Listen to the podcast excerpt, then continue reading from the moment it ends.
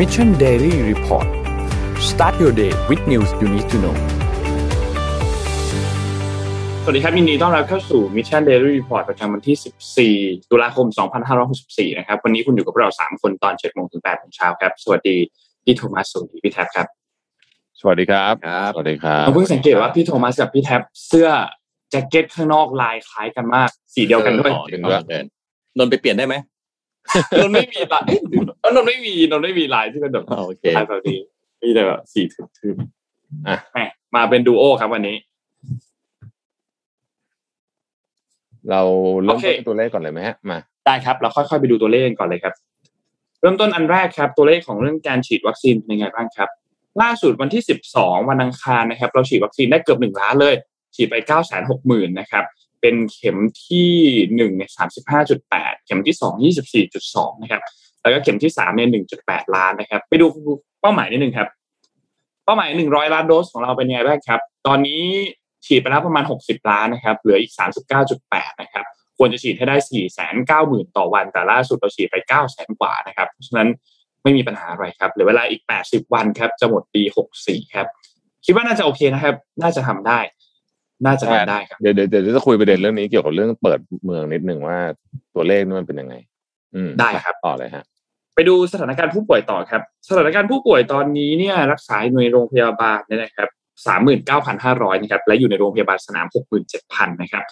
เป็นผู้ป่วยอาการหนักลดลง 13 คนครับอยู่ที่ 2,941 นะครับ และใส่เครื่องช่วยหายใจเพิ่มเติม 9 คนครับอยู่ที่ 669 นะครับ รักษาหายนะครับอยู่ที่ประมาณเกือบเกือบ11,000 นะครับ นี่คือตัวเลข สถานการณ์ผู้ป่วยล่าสุดครับ ไปดูตัวเลขเศรษฐกิจกันบ้างครับ เริ่มต้นที่เซตครับ ต่ออยู่ที่1,643.64นหกร้อยสี่สิบสามจุดหกสี่นะครับ บวกขึ้นมา0.62%นะครับ และของต่างประเทศครับ ดาวโจนส์ครับติดลบ 0.74%นะครับ NASDAQ ครับบวก 0.09% NYSE ติดลบ 0.14%นะครับฟุตซี่ครับบวก 0.06%นะครับและห่างเสียงครับติดลบเยอะกว่าเพื่อนเลย 1.43%นะครับ ราคาน้ำมันดิบครับ ตอนนี้ราคาน้ำมันดิบปรับตัวลงมาแล้วนะครับ เล็กน้อยนะครับ WTI ครับอยู่ที่ 79.96 นะครับ ติดลบมา 0.84%นะครับ และ Brent crude ครับ 82.73 ครับ ติดลบมา 0.83%นะครับ ราคาทองคำปรับตัวขึ้นครับ อยู่ที่ 1,783.75 นะครับ บวก 1.34%นะครับ และคริปโตเคอเรนซีครับบิตคอยครับร่วงลงมาแล้วครับ ตอนนี้อยู่ประมาณ 54,000 ถึง 55,000 นะครับ Ethereum ครับอยู่ที่ประมาณ 3,400 นะครับ Binance 451 นะครับ Cardano 2.11 ครับ Dogecoin ครับ 0.222 นะครับ และ Solana ครับ 145 ครับ นี่คืออัปเดตตัวเลขทั้งหมดครับ ครับ ประเด็นแรกขอคุยเรื่องเปิดเมืองสักนิดหนึ่งนะครับ แล้วก็คุยเรื่องของสิ่งที่รัฐบาลพยายามจะบอกพวกเราด้วยนะฮะครับเออเดี๋ยวขอรูปล่าสุดขึ้นนิดหนึ่งได้ไหมฮะดาบครับ รูปล่าสุดที่พี่เพิ่ง capture แล้ว แปะไว้ในกรุ๊ปเลยเนี่ยนะฮะเปิดเมื่อกี้เพิ่งนึกออกว่า เออ เราจะเปิดเมืองแล้วเนี่ย แล้วเราฉีดวัคซีนกันได้เยอะแค่ไหนนะครับ เปรียบเทียบกับ เอ่อต้องบอกว่าเปรียบเทียบกับของทั้งโลกอะนะฮะครับคืออย่างนี้ ตอนนี้เนี่ย ถ้าดูในเซาท์อีสเอเชียอย่างเดียวนะครับ เราอยู่ที่ห้านะครับ อืม แล้วตัวเลขของเราเนี่ยก็ดีกว่าของโลกทั้งโลกเนี่ย นิดเดียวเอง จะว่าไปไม่ได้ดีกว่าด้วยซ้ำถ้าดูตัวเลขเข็มหนึ่งเข็มหนึ่งเราฉีดไปสามสิบสามเปอร์เซ็นตนะฮะอืมเอ่อมาเลเซียเนี่ยฉีดเข็มหนึ่งเอ้ยไม่ใช่เข็มโทษโทษโทษโทษโทษพูดผิด ครบโดส fully vaccinated สามสิบสามเปอร์เซ็นตนะครับ มาเลเซียเนี่ย ฉีดไปหกสิบหกแล้วนะฮะประเด็นคืออย่างนี้ฮะ ประเด็นคืออย่างนี้เอ่อผมผมเกรงว่าเออแล้วทั้งโลกเนี่ยฉีดไปสามสิบห้าสูงกว่าเราเล็กน้อยนะครับช่องโลกนี่คือเฉลี่ยทั้งโลกเลยเนี่ย ผมเกรงว่าเราจะเห็นภาพผิดจากการฟังข้อมูลจากภาครัฐเพียงอย่างเดียว สิ่งที่ผมได้ได้เซนส์มาตั้งแต่วันนั้นที่นายกออกมาพูด แล้วก็สิ่งที่คุณอนุทินพูดมาตลอดก็คือว่าเราเนี่ยบริหารจัดการโควิดได้ดีเยี่ยมมากๆนะฮะนี่คือคำพูดของนายกเองนะครับ แล้วก็เอ่อฉีดวัคซีนได้เยอะ พร้อมแล้ว คือเราฉีดวัคซีนได้เยอะขึ้นนะจริงครับครับแต่ถ้าเปรียบเทียบกับสิ่งที่คุณอนุทินเคยพูดไว้ ว่าวัคซีนจะเต็มแขนแล้วก็เยอะกว่าค่าเฉลี่ยของโลกอะไรพวกนี้เนี่ยต้องบอกเลยว่าไม่จริง เอาแค่ Southeast Asia ซึ่งเออเมื่อกี้เพิ่งนึกออก ก็ Southeast Asia เราก็ก็เป็นก็เป็นแค่ คือ Southeast Asia ต้องยอมรับว่าเทียบกับประเทศเจริญเจริญทั้งหมดก็ยังไม่ได้เลยเนี่ย เรายังอยู่ที่ห้าเลยนะครับ ของ Southeast Asia อย่างเดียวนะฮะเพราะฉะนั้นเนี่ยไอการที่จะบอกว่าเฮ้ยเราแบบบริหารจัดการได้ดีฉีดวัคซีนได้เยอะเนี่ยผมคิดว่ามัน มันเป็นการ misleading ประชาชนอย่างยิ่ง ขอย้อนกลับไป คือเรื่องที่ผ่านมาเดี๋ยวเราไม่ฟื้นฝอยหาตะเข็บ แต่เราย้อนกลับไปตอนต้นปีจำได้ไหมฮะจำคำว่าม้าเต็งได้ไหมครับจำได้นะม้าเต็งเนาะม้าเต็งนะครับ คนที่ออกมาบอกว่าเฮ้ยเราสั่งวัคซีนตัวเดียวเนี่ย หรือสองตัวเนี่ยมันอันตรายนะครับ ตอนนี้กำลังถูกแจ้งข้อหาจะจับติดคุก เขาพูดถูกทุกอย่างเลยนะ อืมนะฮะเขาพูดถูกทุกอย่างเลยนะฮะแต่จะจับติดคุก และตัวได้จริง ๆ ที่กำลังจะเปิดเมืองเนี่ย ซึ่งผมอยากให้เปิดนะ บอกก่อนนะฮะ ผมอยากให้เปิด เพราะผมรู้สึกว่า ไอสถานการณ์เศรษฐกิจมันไม่ดีเนี่ย แต่ตัวเลขจริง ๆ มันบ่งบอกว่า เอาจริงเรายังไม่พร้อมประเทศที่เขาฉีดได้เยอะกว่าเราเขายังไม่กล้าเปิดเลย อืม หรือถ้าอยากเปิดก็อย่าบอกว่าเราจัดการโควิดได้ดีติด อันดับต้นๆของโลกใช่ไหมนายกพูดอย่างนั้นใช่ไหมครับผมว่ามันเป็นการ misleading ประชาชนอย่างยิ่ง ถ้าคุณกล้าเอาตัวเลขมากลางแบบนี้ คุณก็จะพบว่า เฮ้ย คุณฉีดวัคซีนอะ fully vaccinated อะยังแพ้ค่าเฉลี่ยของโลกเลย คุณจะมาเอาอะไรบริหารจัดการวัคเออ นั่นแหละ นะใช่ไหมฮะอะอืมเป็นไงฮะ เริ่มต้นมาก็เริ่มต้นมาก็ดูเดือดแล้ว ดูเดือดไหมคืออย่างนี้อะก็คือเอาเอาย้อนกลับไปนิดนึงอะนะครับ ก็วันก่อนที่ที่ท่านนายกออกมาหนึ่งพฤศจิกายนจะให้เปิดเข้าสิบประเทศนะครับ แล้วก็หนึ่งธันวาหนึ่งมกราจะเพิ่มอีก ก็คือจะค่อยๆ ลดลิสต์ลงเอ่อลดจำนวนประเทศ เพิ่มจำนวนประเทศที่เข้าได้นะครับหนึ่งธันวาคมพิจารณาเปิดผับ แล้วก็เอ่ออนุญาตให้เปิดสถานบันเทิงได้คิดว่าคิดว่านะครับ สำนักข่าว BBC นะครับ รายงานว่าไทยถือเป็นประเทศแรกที่มีผู้ติดเชื้อโควิดต่อจากจีน โดยปิดพรมแดนมาตั้งแต่ช่วงเมษาปีที่แล้ว ส่งผลกระทบหนักมากนะฮะเพราะว่าสัดส่วน GDP ต่อการท่องเที่ยวเนี่ยสูงถึง 20%รวมๆกันทั้งหมดแล้วเนี่ยนะครับขณะเดียวกันเมื่อควบคุมเชื้อได้เนี่ยนะครับ รัฐบาลระบุว่ารัฐบาลชะล่าใจนี่นี่นี่ BBC ระบุว่ารัฐบาลชะล่าใจในการจัดหาวัคซีน ส่งผลให้เกิดความล่าช้าและสับสนในการบริหารจัดการวัคซีน จนกระทั่งแพร่ระบาดในระลอกที่สามนะฮะครับประมาณนี้นะครับบรูมเบิร์กว่าไงฮะบรูมเบิร์กบอกว่ารัฐบาลของพลเอกประยุทธ์เนี่ยพยายามจะดำเนินนโยบายแบบ living with covid ตามประเทศที่พึ่งพาการท่องเที่ยวต่างๆนะครับเอ่อโดยยกตัวอย่างภูเก็ตแซนด์บ็อกซ์นะฮะภูเก็ตแซนด์บ็อกซ์เนี่ยมีนักท่องเที่ยวเดินทางเข้ามาเจ็ดหมื่นเออไม่ใช่ปีนี้ทั้งปีเนี่ยมีนักท่องเที่ยวเดินทางเข้ามาแล้วเจ็ดหมื่นสามพันคนนะครับ จากเดิมที่นักท่องเที่ยวเราสี่สิบล้าน ขณะที่การฉีดวัคซีนก็เริ่มต้นเป็นไปอย่างตะกุกตะกัก แต่ก็สามารถเร่งความเร็วขึ้นมาได้นะฮะอะไรต่างๆประมาณนี้นะครับ ประโยคสุดท้ายนายกบอกว่าเออประโยคและในประโยคสุดท้าย ที่นายกบอกว่าประเทศไทยเป็นหนึ่งในประเทศแรกๆในโลก ที่ลงมือดำเนินการรับมือกับโควิด -19 อย่างรวดเร็วและชัดเจนที่สุด ด้วยความร่วมมือของทุกภาคส่วนในสังคมเผชิญหน้ากับวิกฤตที่เกิดขึ้น วันนี้ประเทศไทยเป็นเป็นหนึ่งในประเทศที่ประสบความสำเร็จที่สุด ในการปกป้องรักษาชีวิตประชาชนนี่คือคำพูดของพลเอกประยุทธ์จันทร์โอชา ผมไม่อยากจะไปฟื้นฝอยหาตะเข็บเรื่องบริหารจัดการวัคซีนที่เราพูดมาตลอดรายการนี้หลายคนก็พูดมาตลอดรายการนะครับ แต่ว่าเลือกตั้งครั้งต่อไป อยากให้ทุกคนจำไว้ให้ดีว่า ใครทำอะไรไว้เอาอย่างนี้แล้วกันนะถ้าทำดีก็เลือกเขาครับผมนะฮะกันกันดีก็เลือกเขานะครับ แต่ว่าสิ่งที่ผมไม่โอเค คือ การที่เราบอกว่าเราบริหารจัดการวัคซีนได้ดีมาก บริหารจัดการโควิดได้ดีมากเนี่ย อืม พวกคนคิดว่าไงครับและก็จะมีคนที่เชื่อแบบนั้นด้วยนะจากตามที่นายกแถลงออกมา ผมถึงต้องเอาไอ้รูปวัคซีนมากี้ขึ้นมาดดับขอยรอบเลยรูปวัคซีนเนี้ยขอยรอบขอยรอบ ให้เห็นกันชัดๆว่า เอาแค่อาเซียนเนี่ย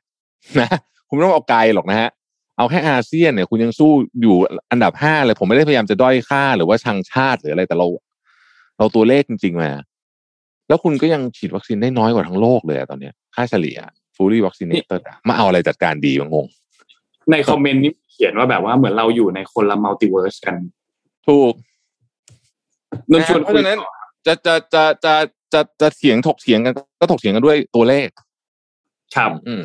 ชวนคุยต่อครับ ทีนี้พอเราสมมติว่าหนึ่งพฤศจิกาเนี่ยเราเปิดชัวร์ๆแล้วไม่ว่าผู้ติดเชื้อจะเป็นเท่าไหร่ก็ตามนะครับคือเราอาจ อนนี้เราสิ่งที่กำลังจะเกิดขึ้อะนเดี๋ยวแล้วเดี๋ยวเดี๋ยวเดี๋ยวคุณเอ้ยนนท์นนท์นนท์มีคนครับคอมเมนต์มาอ่าเป็นคอมเมนต์ที่ดี ปัจจัยของแต่ละประเทศไม่เหมือนกัน ถ้าคุณเป็นผู้บริหารช่วยบอกหน่อยว่าจะจัดการอย่างไรกับการนำเข้าวัคซีน ไม่ใช่เรื่องง่ายทุกประเทศมีอุปสรรคเหมือนกันอะผมจะจัดการแบบนี้ครับหนึ่งตั้งแต่วันแรกที่ปีที่แล้วเนี่ยประธานไฟเซอร์บินมาหาคุณอนุทิน เดือนพฤศจิกานะฮะบินมาเลยนะครับ มาคุยกันกับนาหอการค้าสหรัฐอเมริกา วันนั้นเนี่ยผมจะคุยกับเขาให้เอาไฟ คือผมจะจองวัคซีนตั้งแต่วันนั้นอะเออออันนี้คือสิ่งที่ผมจะทำนะฮะไปประธานเขามาเองเลยนะครับ ไม่ใช่ประธานที่เมืองไทยนะครับ ประธานไฟเซอร์มาเองนะครับ วันนั้นผมจะจองฮะแล้วเราก็พูดมาตลอดจำได้ไหมที่เราอ่านข่าวว่าเฮ้ยคุณจองวัคซีนตัวเดียวไม่ได้ คุณของแบบนี้เหลือดีกว่าขาด ผมจะพยายามทุกวิถีทางให้อย่างน้อยประชาชนเนี่ย รู้ว่าเฮ้ยรัฐบาลแม่งทุ่มสุดตัว จองทุกยี่ห้อโมเดอร์นาใครเขาผลิตจะยังไม่เสร็จอะไรจองหมดฮะโอแว็กเข้าด้วย โควัคก็ต้องเข้า อืมเนี่ย คุณเพชรพรทิพย์เนี่ยผมต้องถามเลยว่าขออนุญาตไม่ไหนจะโจมตีคนในคอมเมนต์ถามว่าทำไม COVAX ไม่เข้าครับ เราเป็นหนึ่งในกี่ประเทศนะ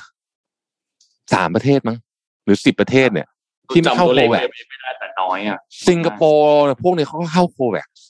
แล้วตอนนี้ก็อยากจะกลับลำมาเข้าโควัคแต่ว่าอะไรฮะแปลว่าอะไร ก็แปลว่าตอนนั้นมันทำผิดครับ ถูกไหมก็แค่นั้นแหละ เออนั่นแหละฮะเพราะฉะนั้นถ้าถามว่าผมทำยังไงเนี่ย ผมกล้ารับประกันเลยว่า ให้ผมเนี่ยความรู้น้อยๆ ไม่รู้เรื่องอะไรเลยเนี่ย ไปนั่งบริหารงานเนี่ย ผมสั่งวัคซีนได้เยอะกว่านี้เร็วกว่านี้แน่นอนกล้าพูด อืม อืมอาทีนี้นนท์ชวนคุยต่อ ชวนคุยต่อว่า พอหลังจากหนึ่งพฤศจิกาไปแล้วเนี่ยนะครับ ตัวเลขตอนนี้ตัวเลขผู้ติดเชื้อเราอยู่วันละหมื่นประมาณวันละหมื่นต่อวัน อย่าลืมนะครับว่า ตอนนี้เรามีหลายอย่างมากที่เกิดขึ้นที่ตัวเลขหนึ่งหมื่นเราเคยมีการเริ่มล็อกดาวน์ที่เกิดขึ้นตอนเรามีผู้ติดเชื้อหนึ่งหมื่นเคยมีการคลายล็อกดาวน์ที่เกิดขึ้นตอนเรามีผู้ติดเชื้อหนึ่งหมื่นและกำลังจะมีการเปิดประเทศตอนที่เรามีผู้ติดเชื้อหนึ่งหมื่นอันนี้หมายถึงตัวเลขต่อวันนะครับ แต่ว่าสิ่งที่ดีขึ้นมาเรื่อยๆ คือตัวเลขของการฉีดวัคซีนที่ดีขึ้นมาเรื่อยๆนะครับ ทีนี้ผู้ประกอบการครับ พอหนึ่งพฤศจิกานักท่องเที่ยวเดินทางเข้ามา มันก็จะมีผู้ประกอบการหลายกลุ่ม ที่กลุ่มนักท่องเที่ยวหลักของเขาอะคือกลุ่มลูกค้าหลักของเขา ทีนี้พอเป็นแบบนั้นเนี่ยกลุ่มนักท่องเที่ยวที่เข้ามา ถ้าเขาไม่มีธุรกิจเหล่านี้เนี่ยโอกาสที่เขาจะเข้ามามันก็ลดลง ความดึงดูดใจมันก็ลดลงถูกไหมครับ แต่ทีนี้กลุ่มที่เป็นกลุ่มธุรกิจเหล่านั้น ที่ส่วนใหญ่แล้วดึงดูดนักท่องเที่ยวเนี่ยเขาพร้อมที่จะเปิดไหมเขากล้าที่จะลงทุนเบ็ดกับครั้งดีแล้วว่าโอเคนักท่องเที่ยวเข้ามาแล้วเขาเปิด หรือเขาก็ต้องมารอดู Data ถูกไหมครับ ว่า Data ตัวเลขผู้ติดเชื้อต่างๆ Data Data ของคลัสเตอร์ต่างๆ เนี่ย มันเป็นยังไง พวกคลัสเตอร์เหล่านั้นเนี่ยจะเกิดขึ้นอีกไหมและถ้าเกิดขึ้นอีกมีบทเรียนมาเยอะมากนะที่ดึงคนงานกลับมา เรียกคนงานของร้านกลับมา สุดท้ายแล้วโดนล็อกดาวน์ซื้อของตุนสินค้าไว้แล้ว ตุนวัตถุดิบไว้แล้วเตรียมที่จะเปิดร้าน สุดท้ายแล้วเป็นยังไงครับ โดนล็อกดาวน์อีกครั้งหนึ่งของส่วนพวกนั้นก็ต้องอืมทิ้งไป และต้องบอกเลยว่า การที่ประกาศเปิดประเทศครั้งนี้เนี่ยเห็นด้วยใช่ถูกต้องเราสามคนเห็นด้วยนนท์เชื่อว่าคนในคอมเมนต์หลายคนก็เห็นด้วย เพราะเศรษฐกิจไม่ไหวแล้ว แต่ตัวเลขเดี๋ยวเดี๋ยวขอขออนุญาตแทรกนนท์นะว่ามีครับผมคุณเพชรบอกว่าไฟเซอร์มีจุดอ่อนตั้งแต่แรกในการเก็บวัคซีนและอุณหภูมิลบเจ็ดสิบอาจจะเป็นปัจจัยที่ไม่ตัดสินใจ ขออภัย อันนี้พูดเรียนเรียนด้วยความเคารพนะฮะอินโดเนี่ยโลจิสติกยากกว่าเราเยอะมาก ใครเคยส่งของไปอินโดจะรู้ เขายังทำได้เลยทำไมเราจะทำไม่ได้ เรื่องแค่นี้เองอีกแค่เก็บเนี่ยแล้วในแล้วเนี่ยแล้วมันก็ไม่ใช่ไฟเซอร์ยี่ห้อเดียวที่ไม่ได้จองโมเดอร์นาก็ไม่ได้จองจอห์นสันก็ไม่ได้จองอะไรอีกันมีใครอีกเยอะแยะอะไม่ได้จองอะ ไม่ได้จองอะไรเลยว่างั้นเถอะ เอออ่าเอามีคอมเมนต์อะพูดโทษถึงโทษอีกอะเรื่ต่อองเลยต่อเลยอะอะที่นนท์รู้สึกว่าน่าสนใจก็คือเรื่องของการทำสัญญาให้รัดกุมมากขึ้นพูดง่ายๆคือการทำสัญญาให้เราค่อนข้างได้เปรียบในการจัดการเกี่ยวกับเรื่องของวันรับเขาเรียกว่าวันจัดส่ง ตัววัคซีน ว่ามันจะเป็นวันที่เท่าไหร่ เพราะว่าตอนนี้เนี่ยจากที่เราเห็นตัวสัญญาหรือว่าเห็นจากบทสัมภาษณ์ของคุณอนุทินที่บอกว่าการสั่งวัคซีนเข้ามาจะส่งเข้ามาใน quarter นี้ quarter นี้ quarter นี้ ซึ่ง quarter ที่สี่คือคือเดือนสิบวันที่หนึ่งเดือนตุลาวันที่หนึ่งก็คือ quarter ที่สี่นะครับเดือนธันวาวันที่31ก็คือ quarter ที่4เหมือนกันเพราะฉะนั้นอันเนี้ยมันเลยมีความที่เสียเปรียบอยู่ในเรื่องของการทำสัญญาที่เรารู้สึกว่าเออเราน่าจะทำได้ดีกว่านี้อีกนิดนึง นะครับอืมทีนี้คุยต่อเรื่องเมื่อกี้เรื่องของผู้ประกอบการครับ ทีนี้ถ้าเราเห็นบทเรียนมาก่อนหน้านี้แล้วว่าเขามีโอกาสที่จะเกิดการล็อกดาวน์อีกครั้งหนึงเนี่ยแล้วเขาจะกล้าเปิดในรอบนี้หรือเปล่านะครับ มีบทสัมภาษณ์นะครับเขาไปสำรวจที่ทางพัดพงศ์เนี่ยนะครับ ว่าโอเคนายกเตรียมจะเปิดประเทศแล้วเนี่ยเขาไปสัมภาษณ์ผู้ประกอบการ อันนี้เป็น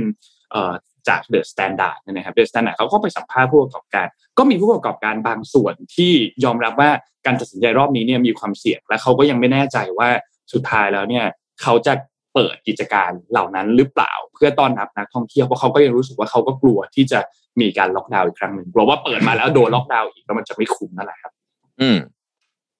ก็น่ากลัวจริง นะฮะอืมรู้สึกว่าวันนี้ผมจะเดือดไปหน่อยเพราะฉะนั้นผมผมผมพาไปคุยเรื่องอื่นบ้างดีไหมคุณโทมัสเดี๋ยวรายการจะกลายเป็นสนทนาหาธรรมเวอร์ชั่นใหม่เอ้าเอาผมนี่ทุกคนรู้ว่าตอนนี้มันมีอีกเรื่องหนึ่งที่เรื่องใหญ่มากเนี่ยนะฮะคือครับเอ่อเรื่องวิกฤตพลังงานที่จีนฮะ คือมันกำลังจะใหญ่ซ้อนใหญ่ เพราะว่าใหญ่ที่หนึ่งก็คือว่าตอนนี้เนี่ยเอ่อหลายโรงงานถูกจำกัด คือคือไม่เคยเกิดมาก่อนใช่ไหมคุณโทมัสไอไอห้ามผลิต เพราะว่าวิกฤตพลังงานไม่มีเนาะจริงๆจริงๆเกิดเกิดบ่อยๆครับ เหรอฮะเมื่อก่อนก่อนหน้านี้แต่ก็เจอใช่ ผมผมเจอผมเจอเป็นระยะระยะ แต่ครั้งนี้มันดูแปเอดฟปีเฟกต์เยอะนะแต่ครั้งนี้ที่น่ากลัวคือมันใกล้ตรุษจีนด้วยครับ อืมใช่ไหมมัน double ไปเลยเนี่ยนะฮะคืองี้จีนประสบปัญหาจีนประสบปัญหาขาดแคลนพลังงานเป็นครั้งเป็นคราวอะนะก็มักจะมาจากผลของความนี่เราจะพาไปคุยกับต้นต่อนะฮะซึ่งมักจะมาจากผลความขัดแย้งระหว่างราคาถ่านหินที่มุ่งเน้นการตลาด แล้วก็อัตราค่าไฟฟ้าที่รัฐบาลควบคุมนะฮะ หนึ่งมกราคมหนึ่งห้าหนึ่งสองห้าหกสามเนี่ยรัฐบาลกลางจีนได้ใช้กลไกใหม่ในการควบคุมราคาไฟฟ้าทั่วประเทศ เพื่อป้องกันความผันผวนของราคาไฟฟ้า โดยประกาศจากคณะกรรมการพัฒนาและปฏิรูปแห่งชาติของจีนนะครับ ระบุว่าหน่วยงานท้องถิ่นได้รับอนุญาตให้ลดค่าไฟฟ้าได้มากถึง 15%หรือปรับขึ้นได้มากถึง 10%นะครับ อย่างไรก็ตามเนี่ย NDRC เนี่ยนะครับก็คือเนี่ยคณะกรรมการเราชื่อยาวๆเมื่อกี้เนี่ยนะซึ่งรับผิดชอบกลไกในการกำหนดราคาไฟฟ้าของประเทศเนี่ยเผยว่า อัตราการปรับขึ้นหรือลดค่าไฟฟ้าดังกล่าวเนี่ย สามารถปรับใหม่ขึ้นอยู่กับสภาวะตลาด ทั้งนี้แม้จะมีความต้องการไฟฟ้าเพิ่มขึ้นนะครับ ประกอบกับปัจจัยอื่น ๆ การขาดแคลนถ่านหิน เชื้อเพลิงสำหรับผลิตพลังงานไฟฟ้า ราคาสำหรับผู้ใช้ ตั้งแต่ประชาชนคนธรรมดาไปจนถึงอุตสาหกรรมขนาดใหญ่เนี่ยโดยทั่วไปแล้วเนี่ยจะไม่มีการปรับค่าไฟเกิน 10% ขณะเดียวกันไม่มีการควบคุมราคาถ่านหินในจีน และไม่นานมานี้ราคาถ่านหินเพิ่มขึ้นทำสถิติสูงสุดเป็นประวัติการณ์เนื่องจากเป็นเรื่องของกลไกตลาดนะฮะทั้งนี้ทั้งหมดนี้ทั้งมวลที่เล่ามาทั้งหมดนี้เนี่ยส่งผลให้บริษัทพลังงานหลายแห่งไม่เต็มใจครับ ไม่เต็มใจจะผลิตพลังงานไฟฟ้า เพราะอะไรฮะก็ชัดเจนมันได้กำไรน้อยนะฮะเอ่อ รายงานวิจัยจาก Mercury Capital เนี่ยพบว่าการผลิตพลังงานไฟฟ้าของจีนเนี่ยเพิ่มขึ้น 11%ระหว่างเดือนมกราคมถึงสิงหาเมื่อเทียบกับปีที่แล้ว แต่ในช่วงเวลาเดียวกันการผลิตถ่านหินของจีนเพิ่มขึ้นเพียง 4%ดังนั้นคำถามสำคัญก็คือว่ากลไกในการกำหนดค่าไฟฟ้าจะส่งผลต่อการผลิตไฟในจีนหรือไม่นะครับ แม้ในช่วงไม่กี่ปีที่ผ่านมาเนี่ยรัฐบาลจีนจะมีความพยายามในการปฏิรูปหลาย ๆ ด้าน แต่กลไก การกำหนดราคาไฟฟ้าตามตลาดในพลังงานเนี่ยนะครับ ยังไม่ได้รับการจัดการจัดตั้งปฏิรูปขึ้น เนื่องจากกลไกการกำหนดราคาดำเนินงานโดยหน่วยงานด้านการบริหาร การปรับราคามักล่าช้ากว่าการเปลี่ยนแปลงต้นทุนนะการปรับราคามักล่าช้ากว่าการเปลี่ยนแปลงต้นทุนนะดังนั้นการกำหนดราคาจึงไม่สะท้อนต้นทุนที่แท้จริง รวมถึงการเปลี่ยนแปลงด้าน supply และ demand ของพลังงานด้วยนะครับ แม้ว่าราคาถ่านหินจะมีการเปลี่ยนแปลงบ่อยครั้ง แต่กลไกการกำหนดราคาอนุญาตให้เปลี่ยนแปลงได้เป็นช่วงๆเท่านั้น จึงเป็นเรื่องยากสำหรับโรงงานผลิตไฟฟ้าที่จะกำไร นอกจากนี้การกำหนดราคาที่ควบคุมโดย NDRC และจัดการโดยรัฐบาลท้องถิ่น ก็ยังสร้างข้อจำกัดกรณีโรงผลิตไฟฟ้าต้องการผลักภาระค่าใช้จ่ายที่เพิ่มขึ้นไปยังผู้ใช้ปลายทางซึ่งทำไม่ได้นะครับ ในระหว่างที่ช่วงที่ดีมานมันตึงเนี่ยนะฮะดังนั้นเนี่ย รัฐบาลจีนเนี่ยจึงเผชิญปัญหาขาดแคลนไฟฟ้าเป็นเป็นช่วงเป็นช่วงอย่างที่ว่า แล้วก็มีแนวโน้มที่จะเผชิญปัญหาต่อไป ยิ่งไปกว่านั้นเนี่ยจีนยังเสนอเงินอุดหนุนในรูปแบบต่างๆ ให้กับภาคพลังงานด้วย ยกตัวอย่างเช่นเงินอุดหนุนแก่ครัวเรือน และผู้ใช้ไฟฟ้าภาคเกษตร ขณะที่ภาคอุตสาหกรรมต้องจ่ายเงินเพิ่มซึ่งหมายความว่าราคาขายปลีกไม่ได้ถูกควบคุมเพื่อเพิ่มประสิทธิภาพและส่งเสริมความคุ้มค่าคำถามแล้วจัดการไงดี เพราะว่าเศรษฐกิจจีนกับไฟฟ้าพลังงานมันคู่กันนะฮะ นักวิเคราะห์บางคนมองว่าวิกฤตไฟฟ้าดังกล่าวอาจทำให้ทั่วโลกขาดแคลนสินค้าที่ผลิตในจีน ซึ่งอาจจะเป็นสาเหตุที่ฉุด GDP ของจีนในปีนี้นะครับ BNP Paribas ประกาศประมาณการว่าเลวร้ายที่สุดกรณี ไม่มีการปรับแก้การควบคุมราคา อาจจะทำให้ GDP ลดลงถึง 2%เลยนะฮะในช่วงกันยาและถึงธันวาซึ่งหมายการสูญเสีย GDP ทั้งปีเนี่ย 0.76%สำหรับจีนตัวเลขนี้ถือว่าสูงมากๆนะครับ ภาคอุตสาหกรรมที่ใช้พลังงานไฟฟ้าสูง ซึ่งได้แก่ผู้ผลิตเหล็กอลูมิเนียมและซีเมนต์จะเป็นกลุ่มที่ได้รับผลกระทบมากที่สุดจากวิกฤตพลังงานในครั้งนี้ Standard Poor's รายงานว่าการขาดแคลนพลังงานจะจำกัดการผลิตอลูมิเนียมในประเทศทำให้ราคาอลูมิเนียมสูงขึ้นซึ่งจากซึ่งจากเดิมก็สูงมากอยู่แล้ว เนื่องจากการผลิตอลูมิเนียมต้องใช้พลังงานสูงมาก ข้อจำกัดด้านพลังงานนี้จะส่งผลต่อภาคการผลิต ซึ่งเป็นภาคที่ส่งเสริมเศรษฐกิจจีนมากที่สุดนะครับท่ามกลางการชะลอตัวอย่างรวดเร็วของภาคต่างๆ เช่นการบริการ ตามรายงานของธนาคารเพื่อการลงทุนเอ่อเจ้าหนึ่งเนี่ยนะฮะคาดการณ์ว่าต้นทุนผู้ผลิตที่สูงขึ้นในอนาคต จะบีบให้ผู้ใช้ปลายทางมีต้นทุนที่สูงขึ้น แล้วก็ยังเสี่ยงต่อตราเงินเฟอ้อที่สูงขึ้นด้วยนะครับวิกฤตพลังงานในจีนรอบนี้ต้องบอกว่าหนักหนาสาหัสจริง ๆ อืมครับ ครับผมนะฮะให้พี่ก็โทมัสไปต่อบ้างครับวันนี้เรายังไม่ได้ยินเสียงโอป้าเลย เออโอป้าไม่พูดเลย อ้าวนี่พี่โทมัสอ่าพี่โทมัสมาแล้วโอเคอะโอเคเกิดอะไรขึ้น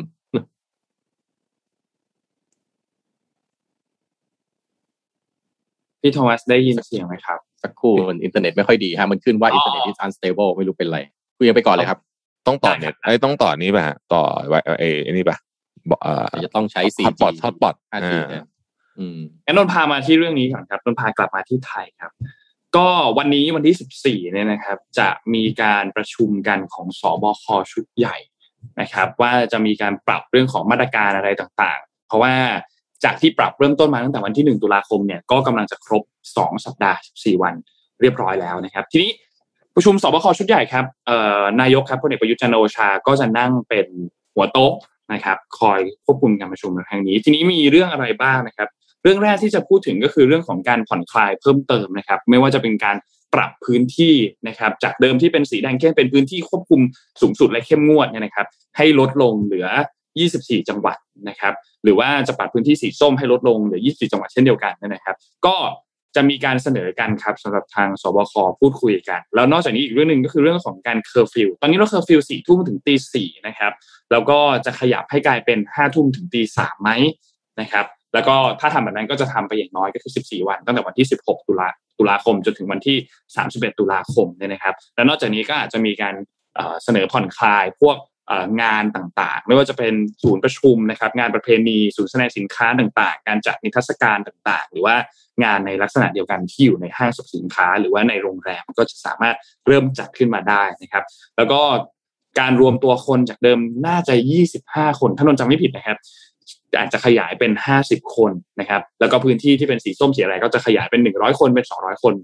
ตามลำดับเป็นต้นไปนะครับ แล้วก็พวกการจัดกิจกรรมต่างๆเนี่ยก็จะขยายจากเดิมที่ตอนนี้เรากรอบเวลาอยู่ที่สามทุ่มก็จะขยายเป็นสี่ทุ่มเพราะว่าเราขยับเวลาเคอร์ฟิวเพิ่มเติมขึ้นมานะครับ ก็นอกจากนี้เนี่ยก็จะมีอันหนึ่งก็คือกลุ่มที่จะเปิดรับนักท่องเที่ยวเข้ามาวันที่หนึ่งเนี่ยนะครับ ตอนที่นายกพูดถึงสิบประเทศเนี่ย เรารู้แค่ว่า รู้รายชื่อแค่ห้าประเทศว่ามีประเทศอะไรบ้างใช่ไหมครับถ้านนท์จำไม่ผิดนะครับก็จะมีจีน มีอเมริกา มีสหราชอาณาจักรมีเยอรมนี แล้วก็สิงคโปร์นะครับประมาณ 5 ประเทศอันนี้ แต่ว่านายกบอกว่าจะมี 10 ประเทศนะครับเดี๋ยวหลังทีนี้เราก็จะค่อยๆ มีรายชื่อเพิ่มเติมขึ้นมาเรื่อยๆว่า 10 ประเทศนี้เนี่ยมีอะไรบ้างนะครับ และนอกจากนี้เนี่ยก็จะมีอีกอันหนึ่งก็คือสูตรวัคซีนครับที่จะมีการฉีดไขว้ ก็คือฉีดแอสตราก่อนเข็มแรก และฉีดไฟเซอร์ตามด้วยเข็มที่ 2 ก็จะมีการพิจารณาสูตรนี้ ซึ่งรู้สึกว่าสูตรนี้เนี่ยต่างประเทศมีการฉีดมาสักพักหนึ่งแล้วนะครับอืมที่เป็นสูตรไฟที่เป็น viral vector กับ mRNA เนี่ยนะครับ แล้วก็อีกอันหนึ่งก็คือเรื่องของการพูดคุยว่าสถานบันเทิงหนึ่งธันวาคมจะเปิดได้ไหมก็จะมีการพูดคุยกันนะครับ ก็อย่างไรก็ตามวันนี้เนี่ยคิดว่าช่วงบ่ายๆเนี่ยนะครับ รอดูได้เลยครับว่ามติที่ประชุมของสบคเนี่ย จะมีอะไรออกมาบ้าง แต่วันนี้มีออกมาแน่นะครับ เพราะว่าครบ 14 วันแล้วครับคือตอนอย่างที่โดนว่าตอนนี้หลายคนที่เขาที่เขาเปิดเนี่ยเขาไม่กลัวเลยนะครับเขากลัวโดนปิดอีกรอบใช่ปะต้องครับอืมอืมโกโดนปีอีกรอบน่าห่วงเชิญโอป้าบ้างครับโอป้าไม่ได้พูดเลยครับวันนี้ ครับ เอ่อคุณแพปเมื่อกี้พาไปที่จีน ผมพาไปต่อที่จีนฮะเคสที่น่าสนใจก็คือ China Evergrande ครับ ล่าสุดอ๋อทางปิดนัดชำระหนี้อีกครั้งครับ เป็นครั้งที่สามแล้วนะครับ หลังจากก่อนหน้านี้ก็ Evergrande ยังไม่ได้จ่ายดอกเบี้ยตราสารหนี้นะครับ มูลค่า8 13.5ล้านเหรียญสหรัฐนะครับ ซึ่งมีกำหนดจ่ายไปเมื่อ 23 กันยายนที่ผ่านมา รวมถึงดอกเบี้ยพันธบัตรมูลค่า 47.5 ล้านเหรียญสหรัฐ ซึ่งมีกำหนดจ่ายไปเมื่อ 29 กันยายนที่ผ่านมา แล้วก็ล่าสุดนะครับก็เป็นที่จับตามองอีกครั้งนะครับ หลังผู้ถือหุ้นกู้บางรายก็ออกมาเปิดเผยว่า ยังไม่ได้รับดอกเบี้ยหุ้นกู้ 2 ชุดที่ครบกำหนดจ่าย เมื่อวันที่ 11 ตุลาคมที่ผ่านมานะครับ ทั้งนี้นักลงทุนที่เป็นลูกค้าของ Evergrande ก็ระบุว่ายังไม่ได้รับดอกเบี้ย ซึ่งมีมูลค่าดอกเบี้ย 9.5%ของหุ้นกู้ที่มีกำหนดไถ่ถอนในเดือนเมษายนปี 2022 นะครับ แล้วก็ดอกเบี้ย 10%ของหุ้นกู้ที่มีกำหนดไถ่ถอนในเดือนเมษายนปี 2023 โดยเมื่อนับรวมอัตราดอกเบี้ย 10.5%ของหุ้นกู้ชุดที่ 3 ที่มีกำหนดไถ่ถอนในเดือนเมษายนปี 2024 นะครับ อัตราดอกเบี้ยมีมูลค่าสูงถึง 148 ล้านเหรียญสหรัฐนะครับนั้นตอนนี้เป็นเคสที่น่าจับตามองอย่างยิ่งนะครับ Evergrande มีโอกาสล้มสูงมากจริง ๆ เพราะว่าแค่ service ดอกเบี้ยยังไม่ได้ อันนี้เป็นเรียกว่าเป็น principle พื้นฐานของการทำธุรกิจเลยนะครับ อย่างน้อยธุรกิจควรจะต้อง service ดอกเบี้ยได้ แต่ปัจจุบันนะครับ cost of capital cost of debt นะครับของเอ่อ China Evergrande ตัว China Evergrande เอง service ไม่ได้นะครับน่ากังวลมากจริงๆนะครับครั้งที่สามแล้ว ในรอบปี คืออย่างนี้น่าจะเรียกว่าว่ามันต้อง default default แล้วมั่งอย่างเงี้ยใช่ไหมสามรอบแล้วอะอืมแล้วก็แล้วก็ไม่เห็นไม่เห็นท่าทีจากรัฐบาลจีนนะครับ ก็น่าเป็นไปได้ว่ารัฐบาลจีนอาจจะปล่อย จริง ๆ แล้วเพราะว่านี่ก็รอบที่สามแล้ว นักวิเคราะห์ต่างๆ เขาก็บอกว่ายังไงรัฐบาลจีนก็ไม่น่าจะยื่นมือเข้ามาช่วยตรงๆนะครับ เพราะว่ามันขัดกับไอ้หลักที่สีจิ้นผิงเพิ่งพูดไปเลยนะ common prosperity อะแต่ถ้ามีโอกาสช่วยเนี่ย จะช่วยคนซื้อครับ นักลงทุนเนี่ยอืมอดแน่นอนดูทรงแล้ว พวกบอลในพวกนี้นะอดแต่ว่าคนที่ซื้อบ้านนะฮะอ่า อันเนี้ย อันเนี้ย จริงๆแล้วเขาจะรัช่วยฐบาลจีนถ้าถ้าดูแล้วปัญหาอย่างอื่นของเขาใหญ่กว่าเยอะนะครับ อย่างเช่นปัญหาเรื่องพลังงานที่ตอนนี้มันกระทบ ใช่ถ้าถ้าดูตามบทวิเคราะห์เนี่ยกระทบ GDP ถึงประมาณ 0.1 ถึง 0.2เปอร์เซ็นต์นะครับ ก็น่าน่าคิดมากว่ารัฐบาลจีนอาจจะเอาความสนใจไปทำไปแก้ไขเรื่องนั้นก่อนมากกว่า คือเรื่องวิกฤตพลังงานที่แบบเนี่ยให้โรงงานผลิตได้แค่ไม่กี่วันหรือไม่กี่ชั่วโมงต่อวันนี่เมื่อก่อนผมก็เคยเจอ ผมจำไม่ได้แล้วว่าปีไหนจำไม่ได้ว่าแฮมเบอร์เกอร์คริสิสหรือเปล่าหรือประมาณไหนแต่ว่าก็เจอแบบนี้แหละนะครับ แล้วก็รัฐบาลก็จะแบบกำหนดระยะเวลาให้โรงงานเนี่ยผลิตได้ไม่ไม่เต็ม คือทำโอทีไม่ได้นะ อย่าว่าแต่ทำโอทีเลยใช่ใช่ ทำแปดเต็มแปดชั่วโมงยังไม่ได้เลย เฮ้ยบางบางโรงงานเขาให้ทำสามวันเลยนะคุณโทมัสตอนเนี้ยใช่ใช่ที่ผมใช่คุยอะอย่างโรงงานซัพพลายเออร์ผมได้สามชั่วโมงต่อวันสามวันต่ออาทิตย์ สามชั่วโมงต่อวันทำอะไรอะ ใช่จริงๆจริง ๆ คือเราก็ต้องไปแอบเอาไง คือเขากำหนดแบบนี้ทำไม่ได้ก็เลยต้องไปแอบผลิตเอาโอ้อะไรแบบเนี้ยเออน่าน่าสามชั่วโมงต่อวันนึงยังเปิดเปิด run เครื่องได้นิดเดียวอะแต่ไม่ warm เครื่องอะ แต่ไม่ผลิตโอ้ได้อะนี่ผมพาไปต่ออีกเรื่องหนึ่งนะครับเอ่อฮะวันก่อนเราคุยกันเรื่องของเบื้องหลังการแบ่งแยกกันของจีนแล้วก็ไต้หวัน วันนี้จะพามาไล่เรียงกันนิดหนึ่งนะครับ ก็ข้อมูลผมไปค้นมาจาก BBC ไทยนะครับ เบื้องหลังการแบ่งแยกระหว่างจีนแล้วก็ไต้หวันครับ จากกิจกรรมทางทางอาหารที่เพิ่มขึ้นมากของจีนแล้วก็ไต้หวันนะครับ เราจะเห็น movement แล้วก็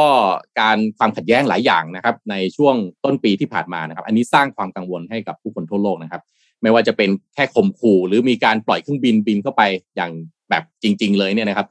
ประเด็นสองประเด็นสำคัญของความแตกแยกนี้เนี่ยเกิดจากอะไร อยากชวนคุณผู้ฟังทุกท่านมา ค่อย ๆ ไล่ดูกันนะครับ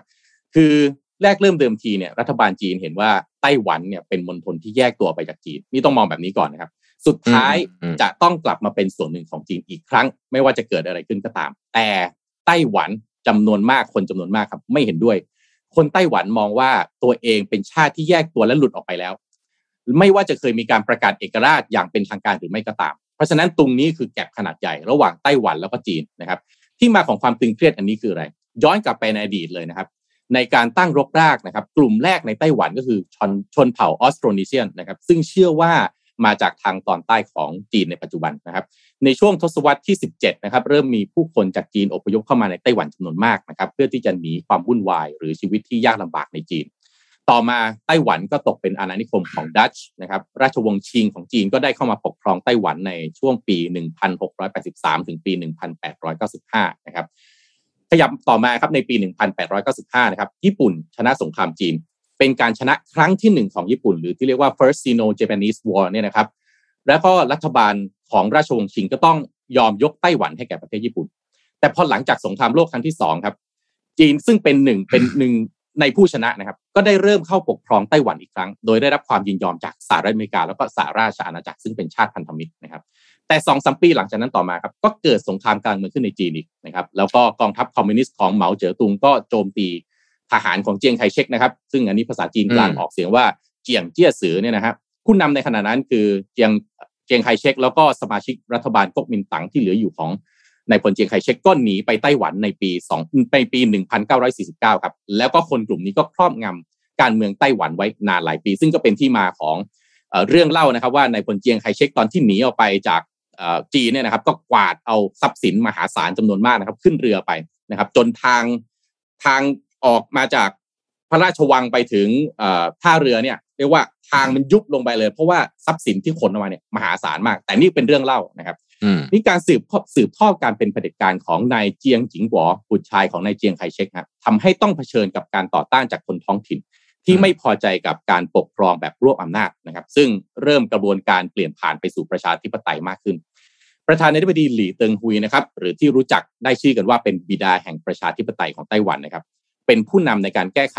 รัฐธรรมนูญนะครับ ซึ่งนำไปสู่การวางพื้นฐานทางการเมืองในการเป็นประชาธิปไตยมากขึ้น จนเกิดการเลือกตั้งนะครับ ที่ได้ประธานาธิบดีคนแรกของไต้หวันก็คือนายเฉินสุยเปียนในปี 2000 นะครับ แล้วก็เป็นที่มานะครับของคำว่าที่เราจะได้ยินบ่อยๆนะฮะหนึ่งประเทศสองระบบนะครับความสัมพันธ์ของจีนแล้วก็ไต้หวันเนี่ยเริ่มพัฒนาขึ้นในยุคทศวรรษ 1980 นะครับ จีนเดินหน้าหลักการที่เรียกว่า 1 ประเทศ 2 ระบบ ซึ่งไต้หวันจะได้รับอำนาจในการปกครองตนเอง ถ้ากลับมารวมประเทศกับจีน เคสนี้คล้ายๆกับที่ใช้กับฮ่องกงนะครับอืมระบบนี้ใช้กับฮ่องกงก่อนนะครับเพื่อที่จะโน้มน้าวให้ชาวไต้หวันเนี่ยกลับมาสู่จีนแผ่นดินใหญ่ แต่ไต้หวันนะฮะปฏิเสธข้อเสนอนี้นะครับ แต่ก็ได้ผ่อนคลายกฎเกณฑ์ในการเดินทางแล้วก็การลงทุนนะครับ ในปี 1991 ครับไต้หวันก็ประกาศด้วยว่าสงครามกับสาธารณรัฐประชาชนจีนบนแผ่นดินใหญ่ได้ยุติลงแล้ว แล้ว หลังจากปี 1991เนี่ยนะครับก็เกิดการเข้าไปลงทุนของนักธุรกิจจีนยกใหญ่ในเอ่อในเอ่อขอโทษขอไปนักธุรกิจไต้หวันเนี่ยเข้าไปลงทุนในจีนเนี่ยยกใหญ่เลยโดยเฉพาะในพื้นที่เซินเจิ้นที่มีการประกาศเป็นเขตเศรษฐกิจพิเศษนะครับ ผมเข้าไปเนี่ยตอนช่วงนั้นปี 1990 ปี 2000 เนี่ยเจอแต่เจ้าของโรงงานเป็นคนไต้หวันทั้งนั้นเลย แล้วก็ลูกน้องก็เป็นคนจีนนะครับ แล้วก็มีการเจรจาเกิดขึ้นนะฮะอย่าง เจรจาเนี่ยเป็นเจรจาแบบวงจำกัดนะเกิดขึ้นหลายครั้งระหว่างผู้แทนอย่างไม่เป็นทางการของทั้งสองฝ่ายนะครับ แต่ก็เป็นการยืนกรานของรัฐบาลจีนที่ว่ารัฐบาลสาธารณรัฐจีนนะครับหรือ Republic of China หรือ ROC ของไต้หวันเนี่ยไม่มีความชอบธรรมนะครับทำให้การหารือระหว่างรัฐต่อรัฐเนี่ยไม่อาจเกิดขึ้นได้นะครับต่อมาในปี 2000 หลังจากที่ไต้หวันเลือกนายเฉินสุยเปียนเป็นประธานาธิบดีนะครับ รัฐบาลปักกิ่งเริ่มระแวงนะฮะแล้วก็ระวังตัวมากขึ้น เพราะว่านายเฉินสุยเปียน สนับสนุนการเป็นเอกราชอย่างเปิดเผยนะครับอืมอืมโดยในปี 2004นะครับจีนก็ได้ผ่านกฎหมายที่เรียกว่ากฎหมายการต่อต้านการแยกตัว ซึ่งบัญญัติไว้ว่าจีนมีสิทธิ์ที่จะใช้วิธีการไม่สันติต่อไต้หวันได้ ถ้าไต้หวันพยายามแยกตัวจากจีนนั่นก็คือเปิดสงครามได้นั่นแหละนะครับมต่อมาฮะในหมาอิงเจียวนะครับได้ดำรงตำแหน่งประธานาธิบดีไต้หวันต่อจากนายเฉินสุยเปียนในปี 2008 นะครับหมาอิงเจียวก็พยายามที่จะพัฒนาความสัมพันธ์กับจีนผ่านข้อตกลงทางเศรษฐกิจต่างอืมๆ ขยับต่อมาปี 2016 ครับ ประธานาธิบดีไช่อิงเหวินนะครับคนปัจจุบันของไต้หวันได้รับเลือกตั้งอืมซึ่งนี่แหละนี่คือกุญแจดอกใหญ่เลยของไต้หวันแล้วก็จีนสายดุสายดุสายดุคนนี้นะฮะเห็นเป็นผู้หญิงเออแบบนี้เรียกว่าเป็นหญิงเหล็กเลยนะฮะไช่อิงเหวินเนี่ยเออเป็นหัวหน้าพรรค Democratic Progressive นะครับหรือประชาธิปไตยก้าวหน้านะครับ ซึ่งมีความโน้มเอียงไปทางด้านการเป็นเอกราชอย่างเป็นทางการจากจีน นางไช่ได้มีการพึ่งพาโดนัลด์ทรัมป์นะครับที่ชนะการเลือกตั้งนะครับ โดยสหรัฐก็รับปากว่าจะจัดหาอาวุธป้องกันตัวให้กับไต้หวัน แล้วก็เน้นย้ำว่าการโจมตีใดๆจากจีนจะทำให้เกิดปัญหาที่ใหญ่หลวงนะครับ ก็คือเหมือนกับว่า ถ้าคุณรังแกไต้หวันเราก็จะปกป้องด้วยนั่นแหละนะครับ จากนั้นสหรัฐอเมริกาก็เริ่มสนิทกับไต้หวันมากขึ้นนะครับ แล้วก็ให้ความมั่นใจกับไต้หวันว่าจะสนับสนุนต่อไป เมื่อเดือนกันยายนปีที่แล้วนะครับรัฐบาลสหรัฐอเมริกาก็ได้ส่งเจ้าหน้าที่กระทรวงต่างประเทศระดับสูงสุดในรอบหลายสิบปีครับไปเยือนไต้หวันด้วยทำให้รัฐบาลจีนเนี่ยเรียกว่าออกโรงมาวิพากษ์วิจารณ์เรื่องนี้อย่างหนักนะครับ มันเหมือนกับว่าอืมไปยอมรับการเป็นเอกราชแล้วก็รัฐบาลของไต้หวันนะครับ รัฐบาลจีนก็ออกมาเตือนสหรัฐว่าอย่าส่งสัญญาณที่ผิดใด ๆ เกี่ยวกับการเป็นเอกราชของไต้หวันนะครับเพื่อที่จะหลีกเลี่ยงผลกระทบที่รุนแรงต่อความสัมพันธ์ระหว่างจีน แล้วก็สหรัฐอเมริกานะครับ แล้วก็การมาเยือนของสหรัฐนะครับ จีนก็เลยจัดการฝึกซ้อมทางอาหาร โดยใช้กระสุนจริงในน่านน้ำที่กั้นระหว่างจีนแผ่นดินใหญ่แล้วก็เกาะไต้หวันโชว์ซะเลยนะครับอืมพอมาถึงรัฐบาลของประธานาธิบดีโจไบเดนในปัจจุบันแล้วนะครับ ก็มีการระบุว่าคำมั่นสัญญาของรัฐบาลสหรัฐที่มีต่อไต้หวันนั้น มั่นคงไม่เปลี่ยนแปลง ก็คือยังสืบทอดสิ่งที่โดนัลด์ทรัมป์ทำมาถึงอืมโจไบเดนเนี่ยนะครับ ในช่วงสองสามวันแรกครับ หลังจากที่รับตำแหน่งก็ประกาศเลยนะครับ ไต้หวันก็แจ้งว่า หลังจากที่โจไบเดนออกมาพูดเนี่ยนะฮะ หลังจากนั้นไต้หวันก็มีการแจ้งว่ามีการรุกล้ำขนาดใหญ่โดยเครื่องบินจีนเป็นเวลา 2 วันนะครับ จากนั้นในวันที่ 12 เมษายนนะครับรัฐบาลไต้หวันก็ระบุว่าจีนได้ส่งเครื่องบินรบจำนวนมากที่สุดในรอบหนึ่งปี เข้าสู่เขตแสดงตนเพื่อป้องกันภัยทางอากาศนะครับ หรือ ADIZ ซึ่งเอ่อเข้าใจว่าคุณแท็บเคยเอามาพูดไปเมื่ออาทิตย์ที่แล้วไปแล้วนะครับฮะแล้วก็ล่าสุดมาถึงปัจจุบันนะครับ เมื่อวันเอ่อวันที่ 2 ตุลาคมที่ผ่านมา กระทรวงกลาโหมของไต้หวันก็รายงานว่าเครื่องบินทหารของจีน 38 ลำ บินเข้ามาในเขตป้องกันภัยทางอากาศของไต้หวันเมื่อเอ่อวันที่หนึ่งนะครับตุลาคมซึ่งเป็นถือเป็นการรุกล้ำครั้งใหญ่ที่สุดของรัฐบาลจีนเท่าที่เคยมีมาอืมทีนี้มาปิดท้ายด้วยเอ่อข้อมูลเพิ่มเติมอย่างนี้นะฮะใครบ้างที่ยอมรับไต้หวันนะครับ จีนเนี่ยถือว่าไต้หวันเนี่ยเป็นมณฑลที่แยกตัวไปจากจีน ซึ่งจีนประกาศว่าจะนำไต้หวันคืนมา แต่บรรดาผู้นำของไต้หวันระบุว่าไต้หวันเป็นแค่มณฑลหนึ่งนะครับ เป็นเอ่อโทษทีไต้หวันเป็นมากกว่าแค่มณฑลหนึ่งแล้วก็ไต้หวันเนี่ยมีความเป็นรัฐอธิปไตยนะครับการแบ่งแยกที่ชัดเจนระหว่าง 2 จุดยืนนี้นะฮะทำให้ประเทศส่วนใหญ่ ยินดีที่จะยอมรับ แม้ที่มีความคลุมเครืออยู่ในปัจจุบัน เช่น โอลิมปิกนะครับหรือการประชุมนะครับแบบผู้นำระดับโลกนะครับ ซึ่งไต้หวันเนี่ยก็มีลักษณะเหมือนรัฐอธิปไตยทุกอย่างนะครับ แม้ว่าสถานะตามกฎหมายจะยังไม่ชัดเจนก็ตามนะครับ ความสัมพันธ์กับเอ่อความสัมพันธ์ทางเศรษฐกิจระหว่างจีนกับไต้หวันนะครับ ก็ถึงจะมีความคืบหน้าเอ่อ ความคืบหน้าทางการเมืองเนี่ยอาจจะดูและคุมเครือนะครับ แต่ความสัมพันธ์ระหว่างประชาชนแล้วก็ระบบเศรษฐกิจของจีนแล้วก็ไต้หวันนี่เติบโตรวดเร็วมากนะครับบริษัทของไต้หวันหลายบริษัทเข้าไปลงทุนในจีนแล้วมากกว่า 60,000 ล้านเหรียญสหรัฐคิดเป็นเงินไทยก็ประมาณ 2 ล้านล้านบาทนะครับมีคนไต้หวันเข้าไปอาศัยอยู่ถึง 1 ล้านคนที่อยู่ในจีนนะครับ พร้อมทั้งมีการเปิดโรงงานมากมายในจีนด้วยนะครับชาวไต้หวันบางส่วนก็กังวลนะครับ เกี่ยวกับการพึ่งพาเศรษฐกิจจีน แล้วถ้าเกิดมีปัญหาขึ้นมาจะเกิดอะไรขึ้นนะครับ หลายคน ก็เชื่อว่าความสัมพันธ์ทางธุรกิจจะทำให้จีนใช้กำลังทางทหารลดน้อยลง เพราะสิ่งนี้จะสร้างความเสียหายต่อเศรษฐกิจจีนได้นะครับ โดยข้อตกลงทางการค้าที่ตกเป็นที่วิพากษ์วิจารณ์นะครับ แล้วก็ทำให้เกิดขบวนการดอกทานตะวันหรือ sunflower movement นะครับในปี 2014 ซึ่งนักศึกษาแล้วก็นักเคลื่อนไหวบุกยึดรัฐสภาไต้หวัน เพื่อประท้วงต่อต้านสิ่งที่นักศึกษาเหล่านี้ เรียกว่าอิทธิพลที่เพิ่มมากขึ้นของจีนต่อไต้หวันนะครับ ซึ่งเป็น DPP ครับรัฐบาลของนางไช่อิงเหวินนะครับ ซึ่งเป็นพรรครัฐบาลของไต้หวันก็สนับสนุนนะครับ การเป็นเอกราชอย่างเป็นทางการของไต้หวัน ขณะที่พรรคอีกพรรคหนึ่งนะครับพรรค KMT สนับสนุนการรวมชาตินะครับ โดยล่าสุดการสำรวจความคิดเห็นในเดือนมีนาคมปีนี้นะครับ รัฐบาล โดยรัฐบาลไต้หวันเองนะครับ พบว่าปัจจุบันชาวไต้หวันส่วนใหญ่สนับสนุนแนวคิดของทางพรรค ของนางไช่อิงเหวินคือ DPP นะครับในการปกป้องอธิปไตยแห่งชาตินะครับ แล้วก็มีคนจำนวนมากขึ้นเรื่อยๆ ที่บอกว่าพวกเขารู้สึกว่าเขาเป็นชาวไต้หวันมากกว่าชาวจีนนะครับ แล้วก็ล่าสุดในปีการเลือกตั้งในปี 2020 ครับไช่อิงเหวินก็ชนะการเลือกตั้งอีกครั้งโดยได้รับคะแนนเสียง 8.2 ล้านเสียงทำลายสถิติเดิม ซึ่งถูกมองว่าอันนี้เป็นการแสดงเจตนารมณ์เจตนารมณ์ที่ชัดเจนว่าชาวไต้หวันต้องการปฏิเสธรัฐบาลของชาวจีนนะครับนี่ก็ไล่เรียงจากอดีตจนถึงปัจจุบันให้คุณผู้ฟังได้เห็นว่าความขัดแย้งของจีนและไต้หวัน จนถึงปัจจุบันเกิดขึ้นอย่างไรนะครับ โอ้ มันซับซ้อนมากนะคุณโทมัสนะเรื่องนี้นะอืมครับมันซับซ้อนมากแล้วมันคนนอกก็พูดยากจริงใช่ไปวิจารณ์อะไรก็คงลำบากอืมต่างประเทศก็เวลาจะได้ฟังเรื่องพวกนี้ก็เลยต้องรักษามารยาทในการจะวิพากษ์วิจารณ์นิดนึงๆใช่ คือเอ่อต้องอธิบายอย่างนี้ก่อนว่าปัจจุบันนี้เนี่ยมี 16 ประเทศเท่านั้นนะครับ ที่ยอมรับอธิปไตยของไต้หวันและนับไต้หวันเป็นประเทศจริง ๆ นะฮะนับจริงๆ ซึ่ง 16 ประเทศที่ที่กล่าวมาเนี้ยก็คือว่ามีเบลีซ กัวเตมาลา เฮติฮอนดูรัสคิริบาสหมู่เกาะมาร์แชลนาเอ่อนาอูรู นิคารากัว ปาเลาปารากวัย เซนต์คิตส์เนวิสเซนต์ลูเซีย เซนต์วินเซนต์แอนด์เกรนาดีนส์เอ่อเอสวาตินีนะฮะวาลูอาตู แล้วก็นครรัฐวาติกันนะครับอือืมมแต่ประเทศสหรัฐอเมริกาแม้จะยังไม่ได้ยอมรับไต้หวันเป็นประเทศ เพราะว่าถ้ายอมรับเมื่อไหร่แล้วก็ รบกันแน่ แต่ เอ่อ ไต้หวันเนี่ยมีหน่วยงานคล้ายๆกับสถานทูตอยู่ที่อเมริกา แล้วกำลังมีเรื่องกันอยู่ก็เพราะว่าจะเปลี่ยนชื่อเนี่ยแหละฮะให้มันชัดเจนมากยิ่งขึ้นนะครับ จริงๆนะคือเอาว่ากันตามจริงคือ ถ้าถ้าไม่เลี่ยงบาลีมันคือสถานทูตนะครับ อืม อืม เพราะฉะนั้นแต่สถสหรัฐสหรัฐเองก็ค่อนข้างจะมีความเหยียบเรือสองแคมพอสมควร เลยแหละ ไม่ไม่ไม่พอสมควรแหละเลยแหละนะครับเรื่องยังจำภาพที่ เอ่อจำได้ไหมฮะที่ผมเล่าให้ฟังบอกว่า เอ่อเขาบินไปส่งวัคซีนให้เอ่ออเมริกาไปส่งวัคซีนให้กับไต้หวันนะฮะครับเอ่อชาวบ้านนะครับ เวลาเขาส่งวัคซีนกันนะฮะเขาก็เอาเครื่องบินธรรมดานี่แหละ เครื่องบินขนส่งอะ เครื่องบินจะคาร์โก้จะเครื่องบินโดยสารไปนะฮะแต่ที่สนามบินเจียงไคเชกที่ไต้หวันเนี่ยสหรัฐตั้งใจเลยฮะ ที่จะเอาเครื่องบิน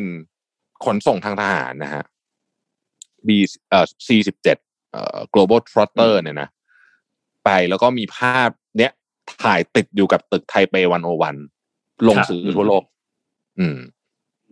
อย่างนะฮะอย่างสถานทูตเนี่ยไม่มีการจัดตั้งเพราะว่าไม่ไม่สามารถที่จะสถาปนาความสัมพันธ์ทางการทูตอย่างเป็นไม่ได้ทางการไม่ได้แม้กระทั่งอย่างไทยเราเนี่ยก็ไม่มีนะครับสถานทูตไต้หวันเรามีเอ่อรู้สึกจะเป็น Taipei Economic and Cultural Office อะอะไรประเภทเนี้ยอืมอ่า เป็นเป็นแบบเอ่อสำนักงานเศรษฐกิจและวัฒนธรรมอะไรทำนองเนี้ยนะครับครับเพราะว่าถ้าเกิดว่าสถาสถาปนาความสัมพันธ์การทูตก็แปลว่าเรารับรองอธิปไตยเหมือนกันโอ้โห พูดจาลำบากนะ เพราะว่าที่มาที่ไปมันวุ่นวาย จริงๆ ถ้าเกิดไปค้นมากกว่านี้เนี่ยนะครับ มันจะมีเรื่องอีกตัวแปรหนึ่งที่เข้ามาเอ่ออยู่ตรงกลางระหว่างไต้หวันแล้วก็จีนเนี่ยคือญี่ปุ่นด้วยนะครับ เพราะว่าญี่ปุ่นเนี่ยมีการอพยพไปอยู่เอ่อที่ไต้หวันเนี่ยจำนวนมาก แล้วก็เลยทำให้คืออย่างที่เรารู้อยู่แล้วนะวัฒนธรรมจีนกับไต้เอ่อจีนกับญี่ปุ่นเนี่ยเขาไม่กินกันเลยอะนะฮะคนอืมอืมคนไต้หวันมองว่าตัวเองเนี่ยมีความเป็นญี่ปุ่นมากกว่า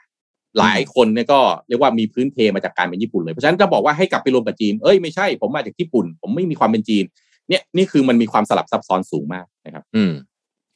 อืมเอ่อมีคนจริงเขียนที่ SMC หลายคน บอกพูดเรื่องครับชิป ใช่ไหมฮะเดี๋ยวเดี๋ยวผมขอก็เลย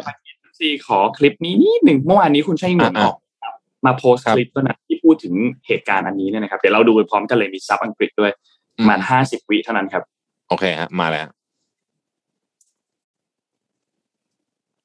เอาเสียงไม่มา ขอเสียงด้วยได้ไหมครับ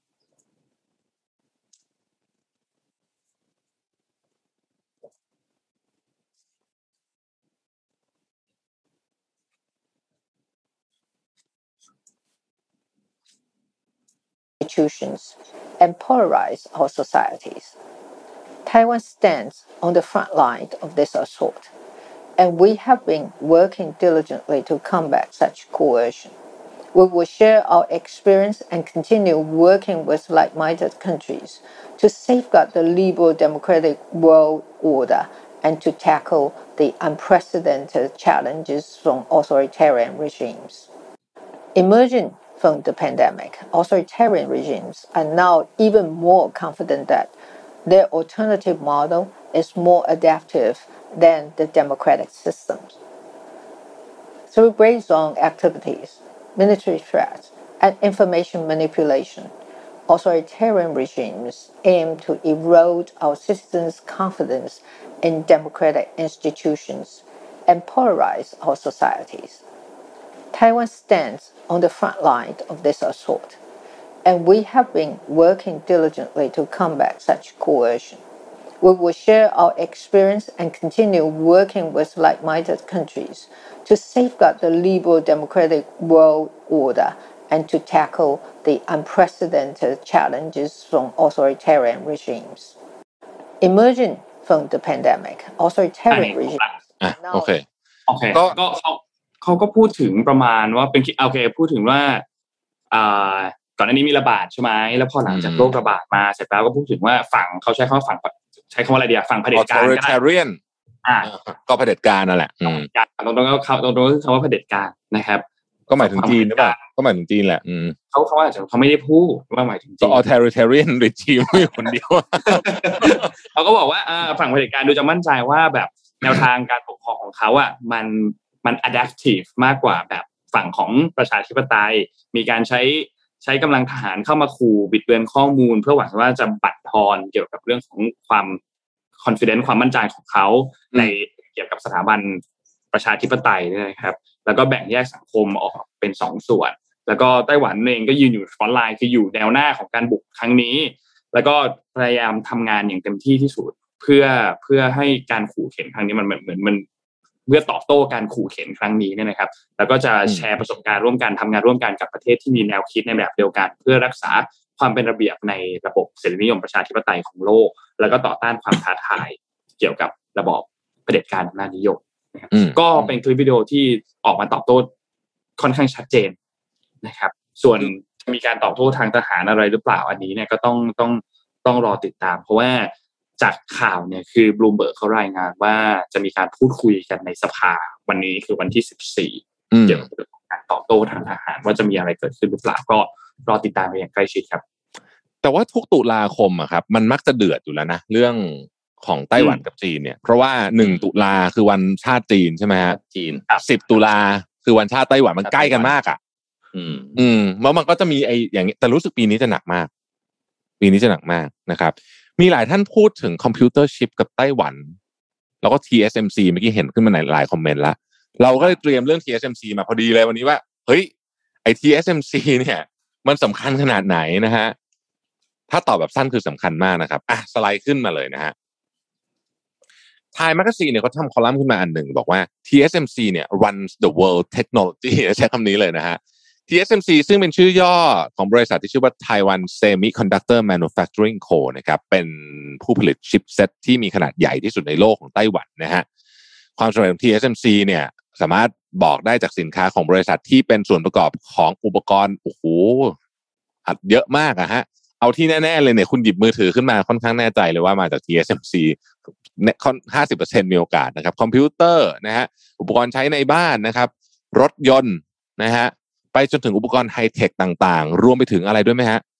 ชิ้นส่วนที่อยู่ในเครื่องบิน F35 ของสหรัฐอเมริกานี่ก็ใช้ชิปชิปของ TSMC เหมือนกันนะครับอืมลูกค้าก็มีตั้งแต่ Apple Intel Qualcomm AMD Lockheed Martin เอ่อ Boeing Airbus แต่คุณไล่มาเหอะมีเยอะมากนะครับ TSMC เนี่ยมีมูลค่าวันนี้เท่าไหร่รู้ไหมฮะห้าแสนห้าหมื่นล้านเหรียญสหรัฐนะครับ ใหญ่มากๆนะฮะแล้วมีสัดส่วนในการตลาด เดี๋ยวเพิ่งดูสไลด์นะ คุณคิดว่าเขามีสัดส่วนในการตลาดของชิปเซ็ตเท่าไหร่เก้าสิบเปอร์เซ็นเก้าสิบเปอร์เซ็นนะ นี่คือของโลกเหรอครับ ใช่ทั้งโลก เพราะฉะนั้นเนี่ย ตลาด chipset เนี่ย TSMC เนี่ยต้องเรียกว่าเกือบเกือบๆจะ monopoly อยู่แล้ว ครับ นะฮะ เกือบเกือบๆจะ monopoly อยู่แล้วนะครับ อะ เรามาดูกันต่อนะฮะ ทีนี้ ความสำคัญของเซมิคอนดักเตอร์คืออะไรอะเราย้อนย้อนกลับมาเรียนอ่าไฟฟ้าอะไรนะ ไม่ใช่ฟิสิกส์101เหรอความสำคัญของเซมิคอนดักเตอร์เนี่ยนะครับมันเติบโตมาตลอดตั้งแต่ช่วงปฏิวัติเทคโนโลยีอะย้อนหลังกลับไปห้าสิบปีเลยแล้วแล้วมันมีประโยคหนึ่งที่คนชอบพูดกันที่บอกว่า มือถือเราตอนเนี้ย มีมือถือเราตอนเนี้ย มีอะไรอะเขาเรียกว่าอะไรนะ มีเอ่อถ้าเป็นเครื่องนี้ยิ่งมีเยอะใหญ่นะฮะไหนของสปอนเซอร์มาโชว์หน่อยเครื่องนี้นะฮะครับมือถือตอนเนี้ย มีความสามารถในการคำนวณมากกว่ายานอพอลโล 11 อะไรแบบนี้จำได้ไหมยานอพอลโล 11 เนี่ยมี chipset เนี่ยหนัก 31 กิโลนะครับ อืม ขณะที่ chipset ของ MacBook ตอนนี้นะฮะหนักเบากว่านั้นเป็นพันเป็นหมื่นเท่านะครับมูลค่าการค้าขายเซมิคอนดักเตอร์ของทั้งโลกเนี่ยมีประประมาณปีหนึ่งเนี่ยประมาณสี่แสนสี่หมื่นล้านนะครับ นี่คือปีที่แล้วปีนี้เยอะกว่านั้นเยอะ โจไบเดนเองเนี่ยยังเคยออกมาเปิดเผยว่า การหยุดชะงักของ supply chain ของเซมิคอนดักเตอร์เนี่ยมีความเสี่ยงต่อใช้คำนี้เลยนะครับ วิถีชีวิตและชีวิตของชาวอเมริกัน ญี่ปุ่นและเกาหลีใต้เปรียบเทียบความสำคัญของเซมิคอนดักเตอร์เหมือนกับข้าวเลยฮะทีนี้ทำไมมันถึงน่ากังวลเออหรือหรือมันมีไอ้ชั่วอะไรนะฮะความน่ากังวลของความสำเร็จของ TSMC คืออย่างนี้ การที่ TSMC ประสบความสำเร็จในอุตสาหกรรมเซมิคอนดักเตอร์อย่างมาก กลับส่งผลให้เกิดความเสี่ยงทาง geopolitics เกิดขึ้น โจไบเดนเนี่ยพยายามที่จะพัฒนาแล้วก็ผลิตเซมิคอนดักเตอร์ภายในประเทศ เพื่อลดการพึ่งพาการใช้ TSMC เซมิคอนดักเตอร์ของ TSMC นะครับในยุทโธปกรณ์ของสหรัฐ ซึ่งเยอะมากอย่างที่บอกนะฮะเครื่องบินที่ดีที่สุดของสหรัฐ F35 F22 เนี่ยใช้ชิปของ TSMC ทั้งคู่ขณะที่การขาดแคลนเซมิคอนดักเตอร์ในเบื้องต้นเนี่ย จะส่งผลกระทบต่ออุตสาหกรรมหลัก 169 อุตสาหกรรม ตั้งแต่เหล็กไปถึงอุตสาหกรรมเครื่องดื่ม หากเกิดภาวะขาดแคลนเซมิคอนดักเตอร์นะฮะจะส่งผลให้ TSMC เนี่ย ประโยคนี้ต้องฟังดีๆเลยนะครับ เป็นหัวเรือสำคัญในการกำหนดชะตากรรมของโลกเทคโนโลยีในอีก 10 ปีข้างหน้า โดยเฉพาะยิ่งการมาถึงของโควิด -19 เนี่ย เป็นตัวเร่งการพัฒนาขีดความสามารถของเซมิคอนดักเตอร์ให้เป็นไปอย่างรวดเร็วมากยิ่งขึ้น ภาวะเซมิคอนดักเตอร์ซึ่งขาดแคลนมาเริ่มต้นตั้งแต่กุมภา2021 ตอนแรกคนก็คิดว่าเออไม่น่าหนักอะไรเท่าไหร่เนี่ยนะฮะแต่ปรากฏว่าส่งผลให้ทั่วโลกเนี่ยต้องหยุดชะลอ หรือว่าต้องเลื่อนนะฮะการส่งมอบสินค้าและเกิดการกักตุนด้วย กักตุนเซมิคอนดักเตอร์นะครับแล้วก็ทำให้ไอ้ความขัดแย้งระหว่างจีนกับสหรัฐเนี่ยแย่ลงไปอีก รถยนต์จำนวนมาก ผมจะเล่าให้ฟังรถยนต์บางยี่ห้อตอนนี้ที่เปิดตัวไปเนี่ย ถ้าใครติดตามรถยนต์นะฮะเขาจะตัด option ออกครับ แล้วลดราคารุ่นรุ่นใหม่ขึ้นนะแต่ตัด option ออก ผมก็ไปถามไอ้คนที่ทำรถอะเพื่อนผมเป็นโชว์รูมรถทำเฮ้ยทำไมตัด option บอกว่าเขาบอกว่า คือมันต้องเปิดตัวรถ minor change สมมติอย่างเงี้ย แต่ว่ามันไม่มีชิปอะครับ บางอย่างมันต้องใช้ชิปอะก็ต้องตัดไอ้ option พวกนี้ออกแล้วก็ใช้วิธีการลดราคาแทน อืมนะครับ เหตุการณ์นี้เนี่ยส่งผลให้การเข้าถึงเซมิคอนดักเตอร์ทำได้ยากมากนะฮะ อเมริกาได้ทุ่มเงินถึง 2 ล้านล้านเหรียญในการพัฒนาการผลิตเซมิคอนดักเตอร์ภายในประเทศ เพื่อแข่งขันกับจีน แล้วก็เพื่อลดการพึ่งพาของ TSMC ด้วยภาวะการขาดแคลนที่เกิดขึ้นเนี่ยนะครับเอ่ออย่างที่บอกนะฮะส่งผลให้คนจำนวนมากก็มีความกังวลนะครับ ถ้าย้อนกลับไปดู TSMC จริงๆเนี่ยต้องบอกว่าความสำเร็จของ TSMC เนี่ยมีแรงผลักมาจากคู่ค้าคนสำคัญในยุคแรกๆเนี่ยนะครับก็คือ Apple ในตอนแรกเนี่ย Apple เขาจ้างซัมซุงผลิตชิปเซตให้ แต่หลังจากซัมซุงเนี่ยออกโทรศัพท์มือถือเป็นของตัวเอง ก็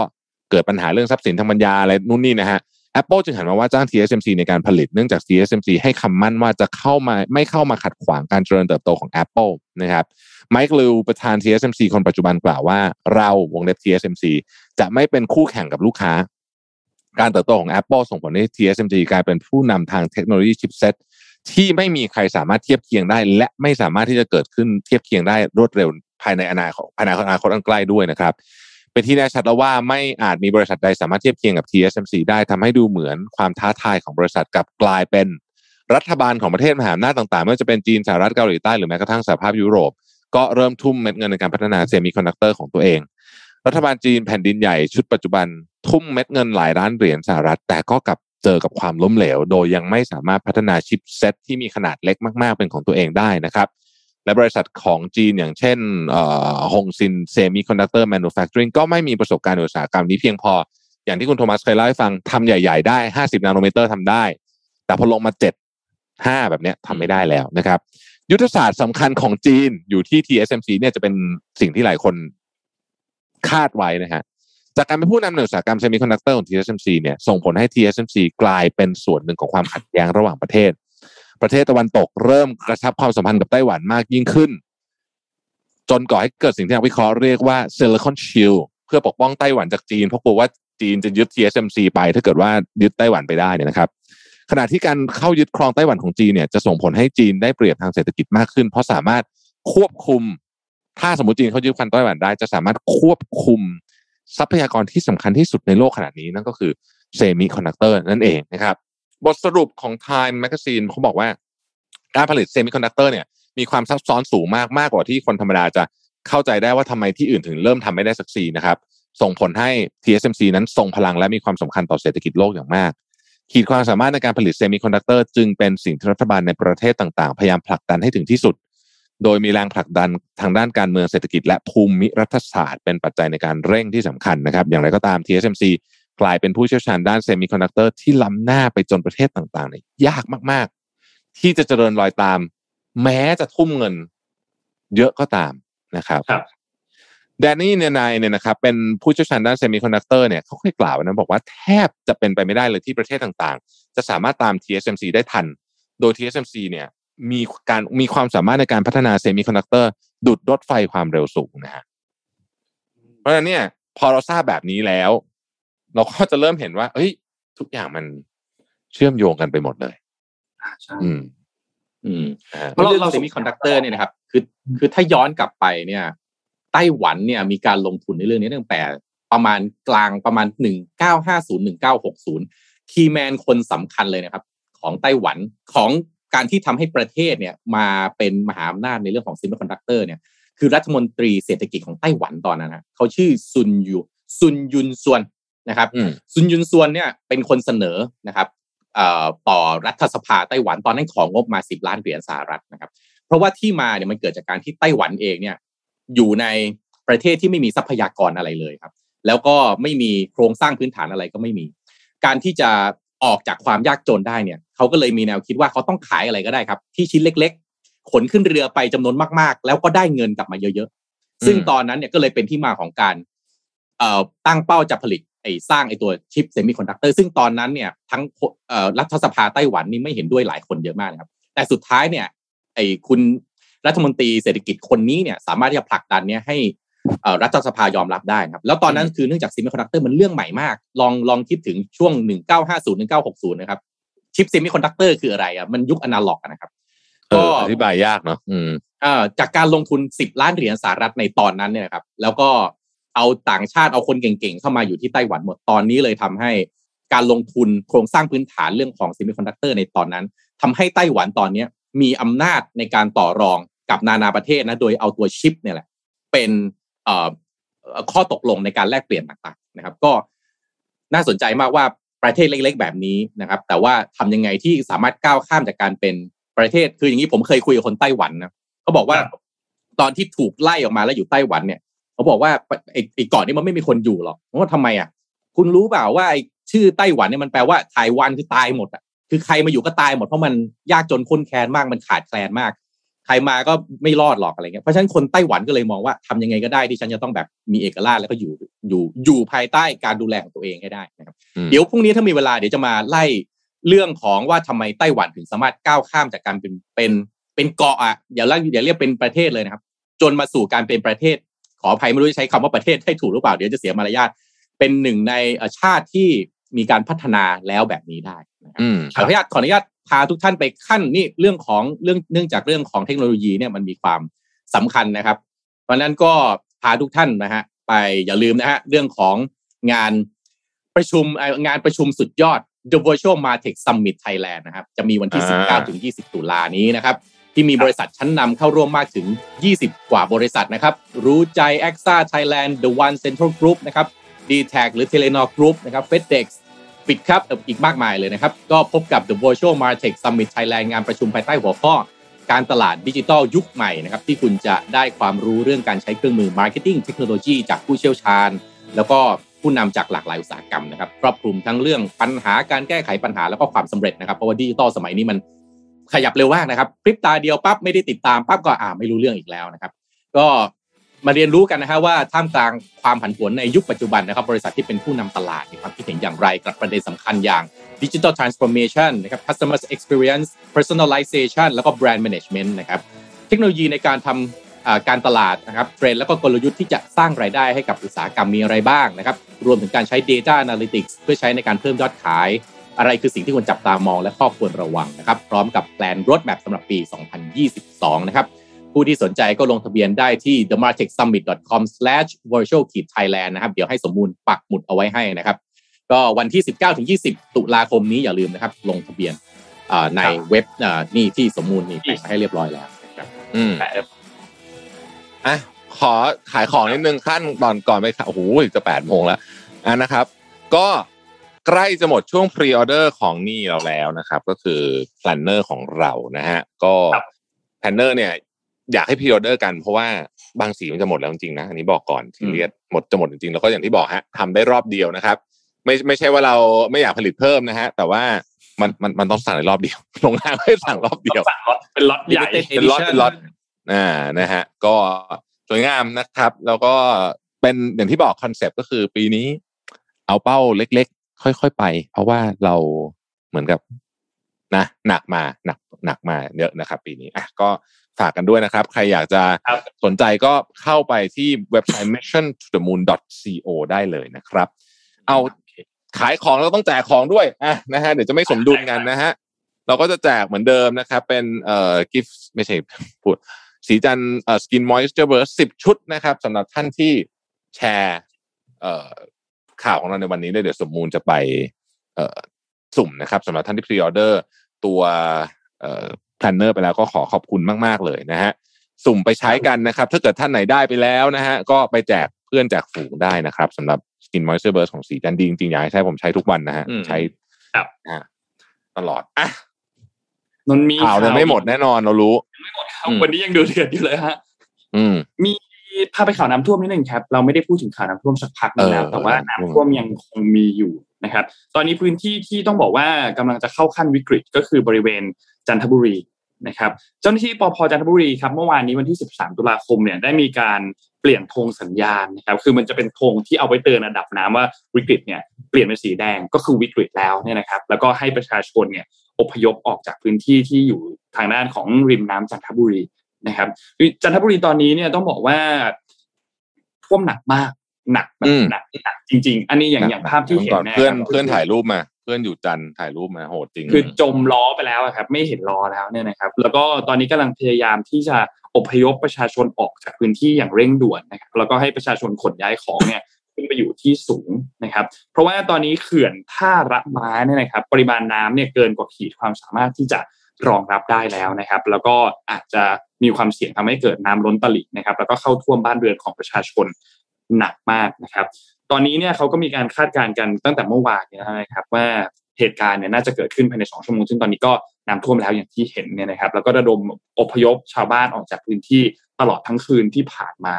นะครับ ระดับน้ำเนี่ยสูงประมาณ 70-80เซนติเมตรคือรถไม่สามารถสัญจรได้แล้วนะครับ ต้องสัญจรด้วยเรือแล้วนะครับ แล้วก็ พื้นที่บริเวณบ้านเรือนประชาชนบ้านพักคนชรา วิทยาลัยนาฏศิลป์จันทบุรี แล้วก็อีกหลายพื้นที่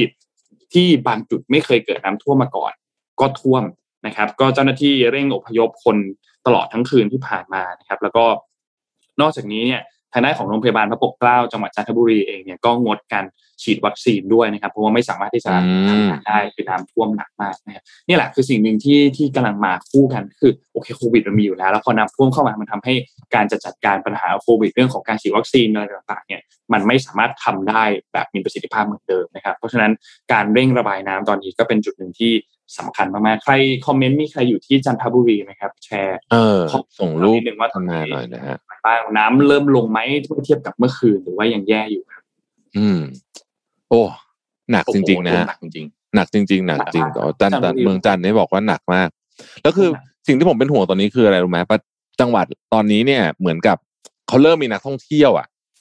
ครับใช่ไหมอืมมันก็ นะเจอน้ำแต่ท่วมเขาบอกว่าไม่ให้พูดว่าน้ำท่วมใช่ไหมให้เรียกน้ำมาก น้ำมากน้ำมากน้ำมากผู้ว่าสวินบอกน้ำมากมากครับให้เรียกน้ำมากถูกอืมนี่คอมเมนต์หนึ่งพูดน่าสนใจก็คือ เราน่าเห็นใจผู้ที่ได้รับผลกระทบมากๆ แต่ทีนี้เราจะตีตีค่าความเสียหายจากน้ำท่วมอันเนี้ยยังไง อืม มันเป็น opportunity cost ด้วยเนาะใช่ครับ อืม เอออะยังไงอยู่น้ำท่วมผมขออนุญาต กระโดดกลับเข้ามาที่โควิดนิดนึงอะนะครับ คืออันนี้เป็นเรื่องที่ต้องเตือนทุกท่านจริงๆก็เพราะว่า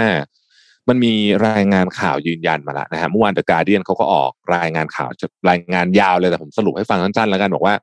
คือตอนนี้ย The Guardian เขาไปรวบรวมพวกงานวิจัยนะครับ เพราะว่าโควิดนี่มันก็มันก็มานานแล้วเนาะเกือบสองปีแล้วเนี่ยนะฮะมันก็ได้ตัวเลขมาพอสมควร เขาบอกว่าโควิด -19 เนี่ยนะครับ มี ส่งผลนะฮะให้มีผู้มีภาวะซึมเศร้าเพิ่มขึ้นถึง 76 ล้านรายทั่วโลกเยอะมากเลยนะ และวิตกกังวลเนี่ย 53 ล้านรายทั่วโลกนี้เป็นรายงานที่เก็บจาก 204 ประเทศคือเกือบทุกประเทศนั่นแหละนะครับ โดยคนที่ได้รับผลเยอะที่สุด คือกลุ่มคนรุ่นใหม่ แล้วก็กลุ่มคนรุ่นใหม่ที่เป็นผู้หญิงนะฮะอันเนี้ยจะได้รับผลกระทบมากที่สุดนะครับ ดรเดเมียนซันทามูโรเนี่ยนะครับจากมหาวิทยาลัยควีนสแลนด์เนี่ยซึ่งเป็นหัวหน้าทีมวิจัยผู้จัดทำการศึกษานะฮะงานวิจัยชิ้นหนึ่งแล้วกันนะที่ที่เดอะการ์เดนเขายกมาเนี่ยบอกว่า ประชากรที่เป็นผู้หญิงเนี่ยจะได้รับผลกระทบทางสังคมและเศรษฐกิจที่เป็นผลพวงจากโควิด -19 เนื่องจากผู้หญิงมักมีหน้าที่และความรับผิดชอบในการดูแลสมาชิกในครัวเรือน อีกทั้งผู้หญิงส่วนใหญ่ยังมีแนวโน้มที่จะมีรายได้และงานที่มั่นคงน้อยกว่าผู้ชาย ขณะที่กลุ่มคนรุ่นใหม่ได้รับผลกระทบจากมาตรการล็อกดาวน์ที่กีดกั้นไม่ให้พวกเขาเนี่ยสามารถมีปฏิสัมพันธ์ระหว่างกันนะครับ นับตั้งแต่นักเรียนนักศึกษา ไปจนถึงคนที่เริ่มทำงานใหม่ ๆ ประกอบกับคนรุ่นใหม่มีแนวโน้มที่จะว่างงาน หรือว่าสถานะทางเศรษฐกิจที่ด้อยกว่าประชากรกลุ่มอื่นๆ อยู่แล้วนะครับ คือหางานทำค่อนข้างยาก ผลการวิจัยที่ตีพิมพ์ใน The Lancet นะฮะ The Lancet ก็เป็น medical journal ที่ดังนะฮะ ทำการรวบรวมและอ้างอิงข้อมูลจากผลการศึกษาที่ศึกษาเกี่ยวกับภาวะซึมเศร้า และโรคเอ่อและวิการวิตกกังวลในช่วงการแพร่ระบาดโควิด -19 รวมกันหมดเนี่ย48 ฉบับ ซึ่งมันก็ตีพิมพ์เนี่ยนะฮะตั้งแต่ 1 มกราคม 2020 ถึง 29 มกราคม 2021 โดยทีมนักวิจัยพบว่าการกระจุกตัวของผู้ที่ได้รับผลกระทบทางจิตใจมีความสอดคล้องกับผลกระทบเอ่อด้านอื่นๆจากโควิด -19 เช่นจำนวนผู้ติดเชื้อรายใหม่ แล้วก็ การเคลื่อนย้ายของผู้คน คือถ้าติดเชื้อเยอะเคลื่อนย้ายได้น้อยอันนี้ผลกระทบสูงนะครับ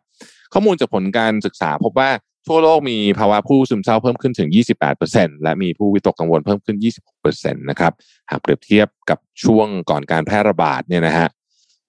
สองในสามของกลุ่มที่เพิ่มขึ้นเนี่ยนะครับ เป็นประชากรผู้หญิงนะฮะ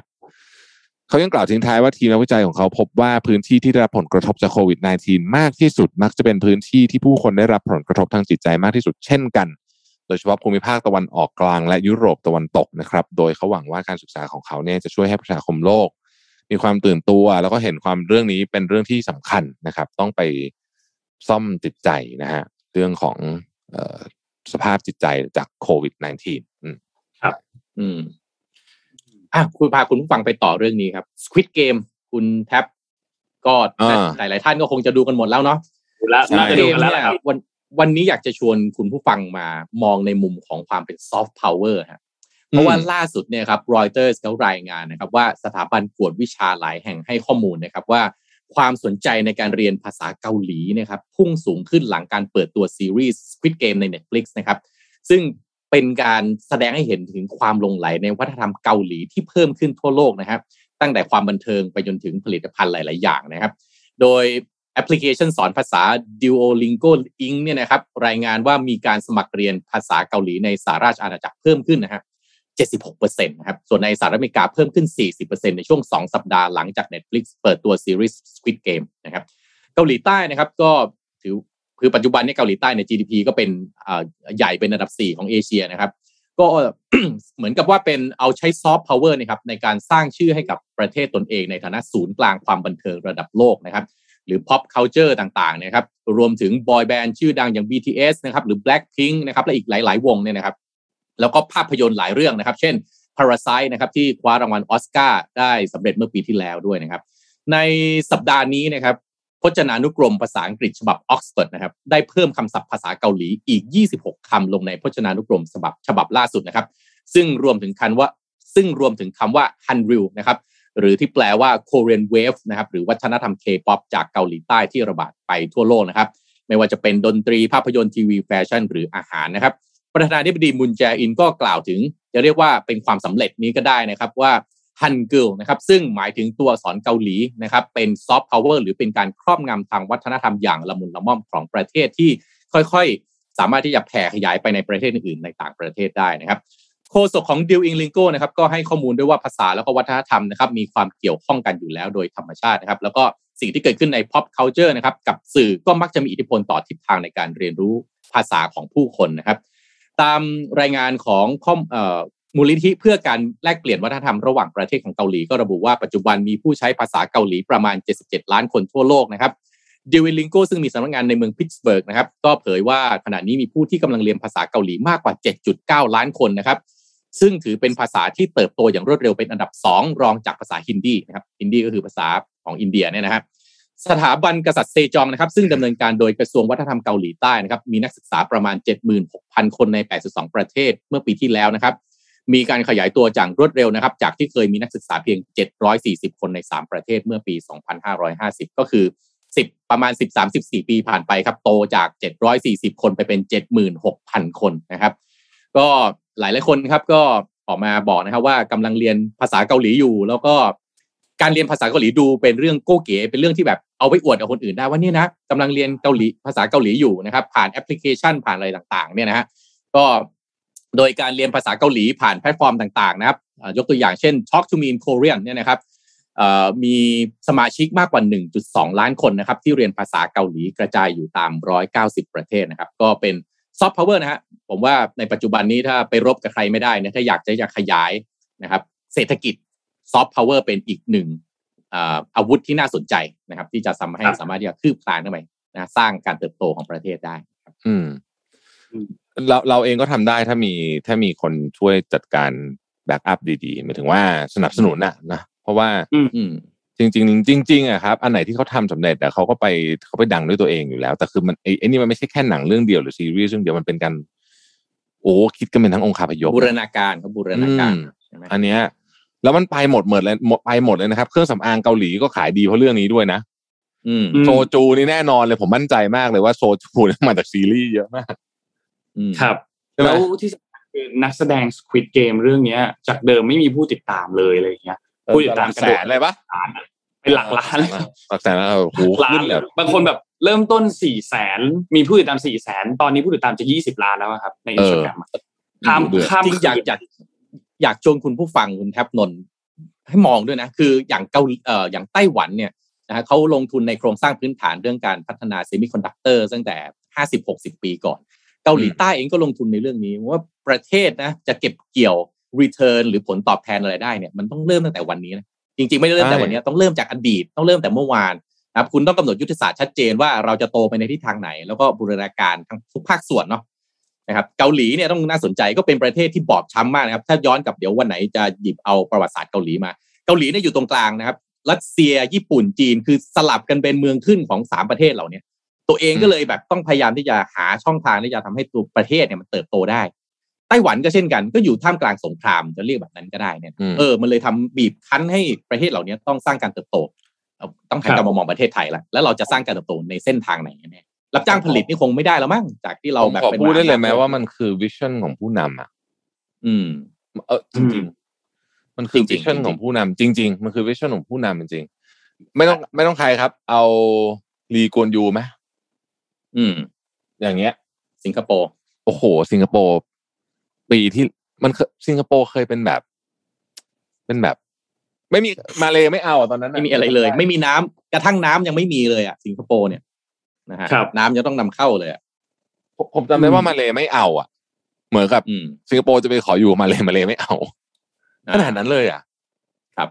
อืมใช่ฮะแล้วแล้วโอ้นั่นแหละฮะมีหลายเรื่องให้ให้ให้ พัฒนาได้ แต่ว่าอย่างไรก็ตามมีการพัฒนาเกิดขึ้นนิดหนึ่งครับสำหรับนโยบาย Thailand 4.0 ครับ เรามีนโยบายเดี๋ยวนะ ย้อนความให้ฟังแบบนานมากนะ นโยบาย Thailand 4.0 เนี่ยเรามีมาตั้งแต่ปี 2561 นะครับ วันที่ 30 เมษายนนะครับ ทีนี้ล่าสุดครับเขาก็มีการประกาศออกมาแล้วว่า ยกเลิกครับ ขอสำเนาบัตรประชาชนทะเบียนบ้านเนี่ย ยกเลิกแล้วจะไม่มีการขออีกแล้วนะครับ ทางด้านของรองอธิบดีกรมการปกครองเนี่ยนะครับ ปฏิบัติราชการแทนอธิบดีกรมการปกครองเนี่ยเขาได้ลงนามแจ้งหนังสือ หนังสือเล่มนี้เป็นหนังสือด่วนที่สุดเดี๋ยวให้ทีมงานเอาขึ้นภาพให้ดูก็ได้ครับ เป็นเรื่องประกาศกรมการปกครองยกเลิกการเรียกสำเนาบัตรประชาชนและสำเนาทะเบียนบ้านนะครับ ก็ระบุข้อความออกมาครับเกี่ยวกับเรื่องของนโยบาย Thailand 4.0 นะครับ ก็ให้ยกเลิกการขอตัวสองอันนี้เพื่อรองรับการเป็นรัฐบาล ดิจิทัลประกอบกับมติคณะรัฐมนตรีเมื่อวันที่ 2 ตุลาคมในปี 2561 นะครับ ก็อำนวยความสะดวกแล้วก็ลดภาระของประชาชนด้วยการไม่เรียกเอกสารที่ทางราชการออกให้กับประชาชนนะครับ ซึ่งก็เป็นเรื่องที่ดีมากเป็นข่าวดีครับเป็นข่าวดี แม้ว่าจะมาช้าไปหน่อย เพราะว่าเราตกลงกัน Thailand 4.0 เริ่มต้นในปี 61 เรื่องนี้มาในปี 64 มาช้าแต่ก็มานะนะครับ อืม คือผมว่าเราจัด priority ของการพัฒนาประเทศผิดไปหมด แล้วก็เอาผลประโยชน์ระยะสั้น ความนิยมระยะสั้น เอา เอาเรื่องระยะสั้นๆน่ะ มาหมดเลย ใช่ไหมอืมผมพูดจริงคือ อันนี้แล้วผมผมผมผมต้องถามเลยว่า รัฐมนตรี DIS ท่านเนี่ย คุณชัยวุฒิซึ่งจริงๆแกเป็นรุ่นพี่ที่คณะผมด้วยนะต้องบอกอย่างนี้ก่อนนะฮะ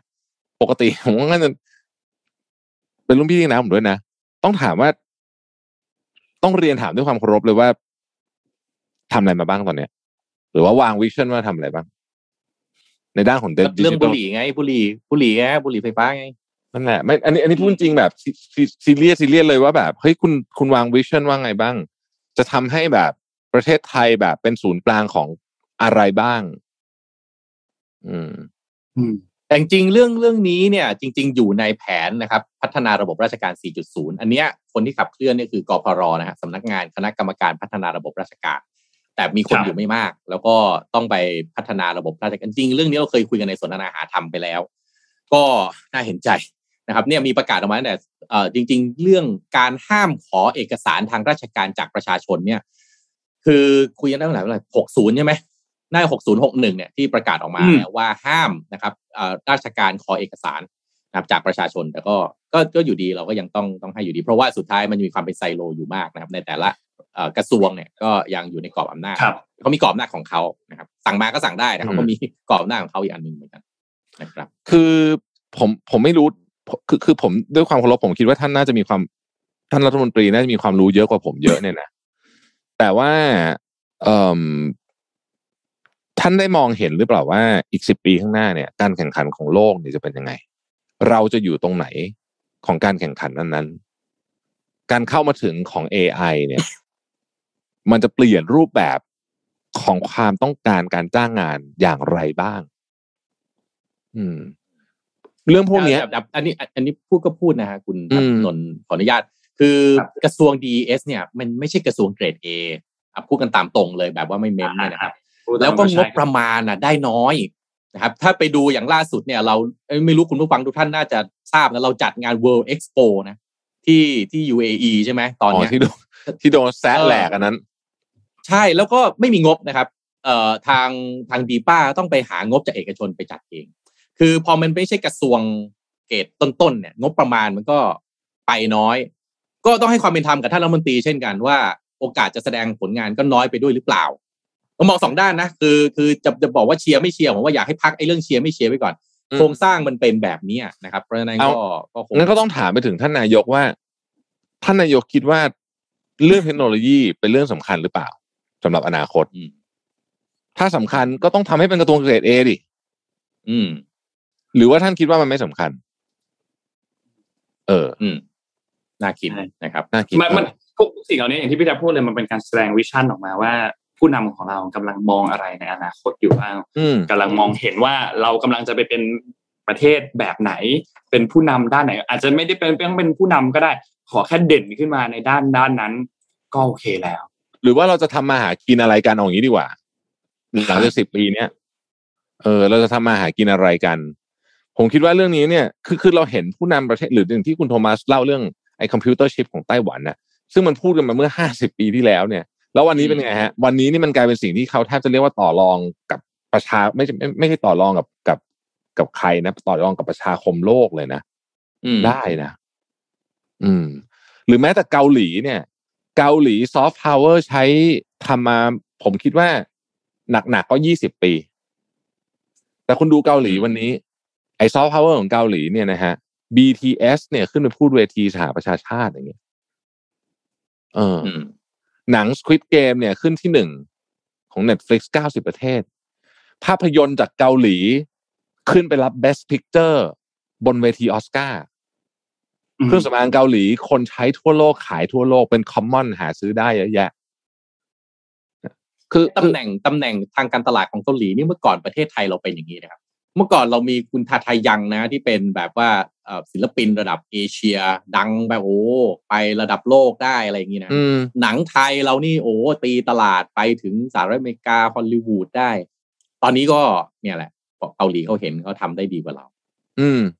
คือคือต้องบอกว่าณตอนนี้เราก็ยังมีคนไทยที่ไปอยู่ในตรงนั้นนะใช่แต่เขาเป็นไปคนเองไทยอะที่เขาไปด้วยความสามารถของเขาเอง เออเขามีความสามารถของเขาเองไม่ได้ไปด้วยตัวแบบการผลักดันของนโยบายต่างๆที่เกิดขึ้นภายในประเทศของเรา เราเห็นผู้กำกับมากมายได้รับรางวัลจากงานล่าสุดก็คานเราเห็นเราเห็นศิลปินคนไทยมากมายที่ประสบความสำเร็จที่เกาหลี และประสบความสำเร็จไปทั่วโลก อืมนั่นแหละครับนั่นนั่นนั่นคือคำตอบว่าคนไทยมีความสามารถ แต่ที่ใช่ที่ให้เขาชายออกมาไม่มี อืม อืมอะอ๋อไหนก็พูดถึงเรื่องดารงดาราแล้วคุณโทมัสมีเรื่องดาราไหมอ่า ใช่ใช่ใช่แบบอยากจะปิดท้ายแบบซอฟๆให้คุณผู้ฟังทุกท่านหน่อยนะครับวันนี้แบบว่าครับแหมหัวข้อข่าวอาจจะเน้นสาระกันสักนิดนึงนะครับ เลยวันนี้อยากดูเดือดจะชวนคุณผู้เน้ฟันงทุกท่เน้นสาระและไปความเดือด สาระเปล่าไม่รู้แต่ว่าเดือดพาไปดูเดือดนี่มากคุณเนื่องจากคุณแท็บมีสกินเบิร์สด้วยผมก็ใช้ประจำนะ คือแบบว่าให้หน้ามันเด็กเนี่ยนะฮะก็เลยพาคุณทุกท่านไปติดท้ายสักหน่อยนะครับ แบบเบาๆเจ็ดดาราที่ยังดูหน้าเด็กนะ แม้เวลาจะผ่านไปหลายปี ก็เวลาก็ทำอะไรเขาไม่ได้นะ มีใครบ้างอ้าวมาดูนะนี่ทีมงาน ของ Mission to the Moon ก็ช่วยทำออกมา มีคนแรกครับเล o n นา r d o ดิแคปริโอนะครับ ปัจจุบันนะฮะอายุ 46 ปีแล้วนะ เกิด 11 พฤศจิกายน 2517 นะครับ ก็เป็นนักแสดงชาวอเมริกันนะฮะชนะรางวัลลูกโลกทองคำสาขานักแสดงนำยอดชายยอดเยี่ยมนะครับภาพยนตร์ประเภทดราม่านะครับได้รับการยกย่องเป็นนักแสดงแห่งปีที่งานเทศกาลฮอลลีวูดฟิล์มนะครับในปี 2519 นะครับก็ลีโอนาร์โดดิคาปริโอก็จริงๆก็ถ้าเราจำกันได้นะครับโหเจ้าบทบาทมาก แต่ไม่ไม่ได้รางวัลสักทีจนมาได้รางวัลในปี ไม่กี่ปีก็เขาที่แซผ่นมวกันเยอะมากเลยเรื่องออสการ์เนี่ยใช่ไหมจนมาได้ในที่สุดก็ได้ใช่ครับอะนะฮะคนต่อไปครับ คนต่อไปเดี๋ยวก่อนคุณคุณโทมัสลีโอนาร์โดดิคาปริโอเนี่ยจริง ๆ เวอร์ชันเด็กก็คือหล่อแบบ แบบแบบใสๆเวอร์ชันเด็กๆอะใสอะหล่อมากนะฮะ สมัยไททานิกเนาะอ่ใช่แล้วก็พอเวอร์ชันโตเนี่ยก็หล่ออีกแบบหนึ่งใช่ต้องเข้มขึ้นอ่าเข้มขึ้นเข้มเพราะขึ้นว่าเพราะว่าหนังเขาแต่ละเรื่องนี่มันโอ้โหมันโอ้ plot twist มัน plot twist ไง ผมชอบมันจะเขาที่บี้แสดงอารมณ์เออ blood diamond อะโอ้ย Blood Diamond นี่สุดมากเออสุสุดดมากๆเลยนะโอ้สุดมากมากๆเลยนะฮะคือ Blood Diamond นี่ดูแล้วไม่กล้าใช้เพชรเลยต่อไป เออใช่ไม่กล้าไม่ไม่กล้าซื้อนะอะอืมครับต่อไปะคนคือต่อไปครับนี่วิลเลียมแบรดลีย์พิตหรือแบรดพิตเนี่ยนะครับปัจจุบันนะฮะอืมดูในรูปนะครับห้าสิบเจ็ดแล้วนะครับอุ้ยอายุจริห้างเหรอสิบเจ็ดแล้วนะฮะห้าสิบแล้วเหรอห้าสิบเจ็ดโอ้นะเกือบหกสิบแล้วนะฮะเกิดเมื่อสิบแปดธันวาปีสองพันห้าร้อยหกนะฮะ ก็เป็นอ่านักแสดงชาวอเมริกันเช่นกันนะครับ ก็โอ้ดังมากอยู่แล้วนะ ทุกคนก็รู้ว่าเขาดังตั้งแต่รู้สึกเรื่องแรกนี่มีโจแบล็กแล้วแบบที่ดังจริงๆ แบบดังแบบโอ้โหถ้าไม่รอขนาดนี้อะไรอย่างเงี้ยนะครับ Meet Joe Black นี่นะเป็นหนังที่สุดโคตรยอดเจ๋งเลยอะแล้วก็นะแบรดพิตนี่ก็เจ้าบทบาทขึ้นเรื่อยๆนะครับ อืมอืมนะครับ ก็ได้รับเอ่อ ได้รับการยกย่องจากนิตยสารนิตยสาร People นะครับให้เป็นผู้ชายที่เซ็กซี่ที่สุดที่ยังมีชีวิตอยู่นะครับอืมแล้วก็เป็นผู้ในการสร้างในนาม Plan B Entertainment ที่ประสบความสำเร็จอย่างสูงมากนะครับอะคนต่อไปครับอันนี้อาจจะฝันใจอีกหลายท่านนะจอห์นคริสโตเฟอร์เดปป์ the second อ่านนะครับอ่าจอห์นนี่เดฟนั่นเองนะฮะปัจจุบันนะ Johnny จ Depp อห์นนี่เดฟห้าสิบแปดแล้วครับโหห้าสิบแปดแล้วนะฮะไม่น่าชาเชื่ลีอเดียวนี่เป็นคนที่แบบใช่ไหมยิ่งแก่ยิ่งเท่อะใช่ใช่ไหม เออเท่มากมันมาเลยอะตั้งแต่สมัยเอ็ดเวิร์ดซิสเตอร์แฮนว่าคุณจอห์นนี่เดฟเนี่ยนะอ่าใช่ คือคือที่บอกว่าดาราหน้าเด็กไม่ได้บอกว่าเด็กเหมือนอายุ20นะ แต่คุณดูอายุเขานะฮะจะอืม60แล้ววันแล้วหน้าตาแบบนี้เนี่ยนะครับ เกิดวันที่9มิถุนายนปี2506นะครับ คือจอห์นนี่เดฟเนี่ยหลายท่านอาจจะไม่รู้นะครับ เป็นคนที่ตาข้างซ้ายเบลอจนมองไม่มองอะไรไม่เห็นมาตั้งแต่หรอเกิดจะเรียกว่าบอดแทบสนิทก็ได้ก็ว่าได้นะครับ แล้วก็เกิดจากการได้รับบทเล็กๆนะฮะในภาพยนตร์หลายเรื่องนะครับ แล้วก็ประสบเอ่อสะสมประสบการณ์มาเรื่อยๆนะครับ สุดท้ายก็เนี่ยแหละครับ ก็ Pirates of the Caribbean เนอะเป็นภาพยนตร์ที่แบบว่าโอ้ทั่วโลกรู้จักนะครับชอบมากๆชอบมากๆ Pirates of the Caribbean นี่อืมคนต่อไปนี่อันนี้แน่นอนเลย หลายท่านกรีดกราดแน่นอน นี่ฮะเคียนูโอ้รีฟส์ครับชื่อชื่อเต็มเต็มเคียนูชาลส์รีฟส์นะครับ ปัจจุบันอายุครับห้าสิบเจ็ดแล้วฮะโอ้โหก็อาจจะไม่ได้ใสๆเหมือนตอนแสดงสปีดนะ ถ้าจำได้ตอนนั้นโอ้โหเรื่องสปีดนี่แหมเคียนูรีฟนี่ที่สุดจริง ๆ นะครัเอ่บอ Matrix เออ The Matrix The Matrix อืมเนี่ยนะฮะโอ้โหอ่าเกิดจะวันเข้าพุแล้วธนะที่ภาคสองใกล้แล้ว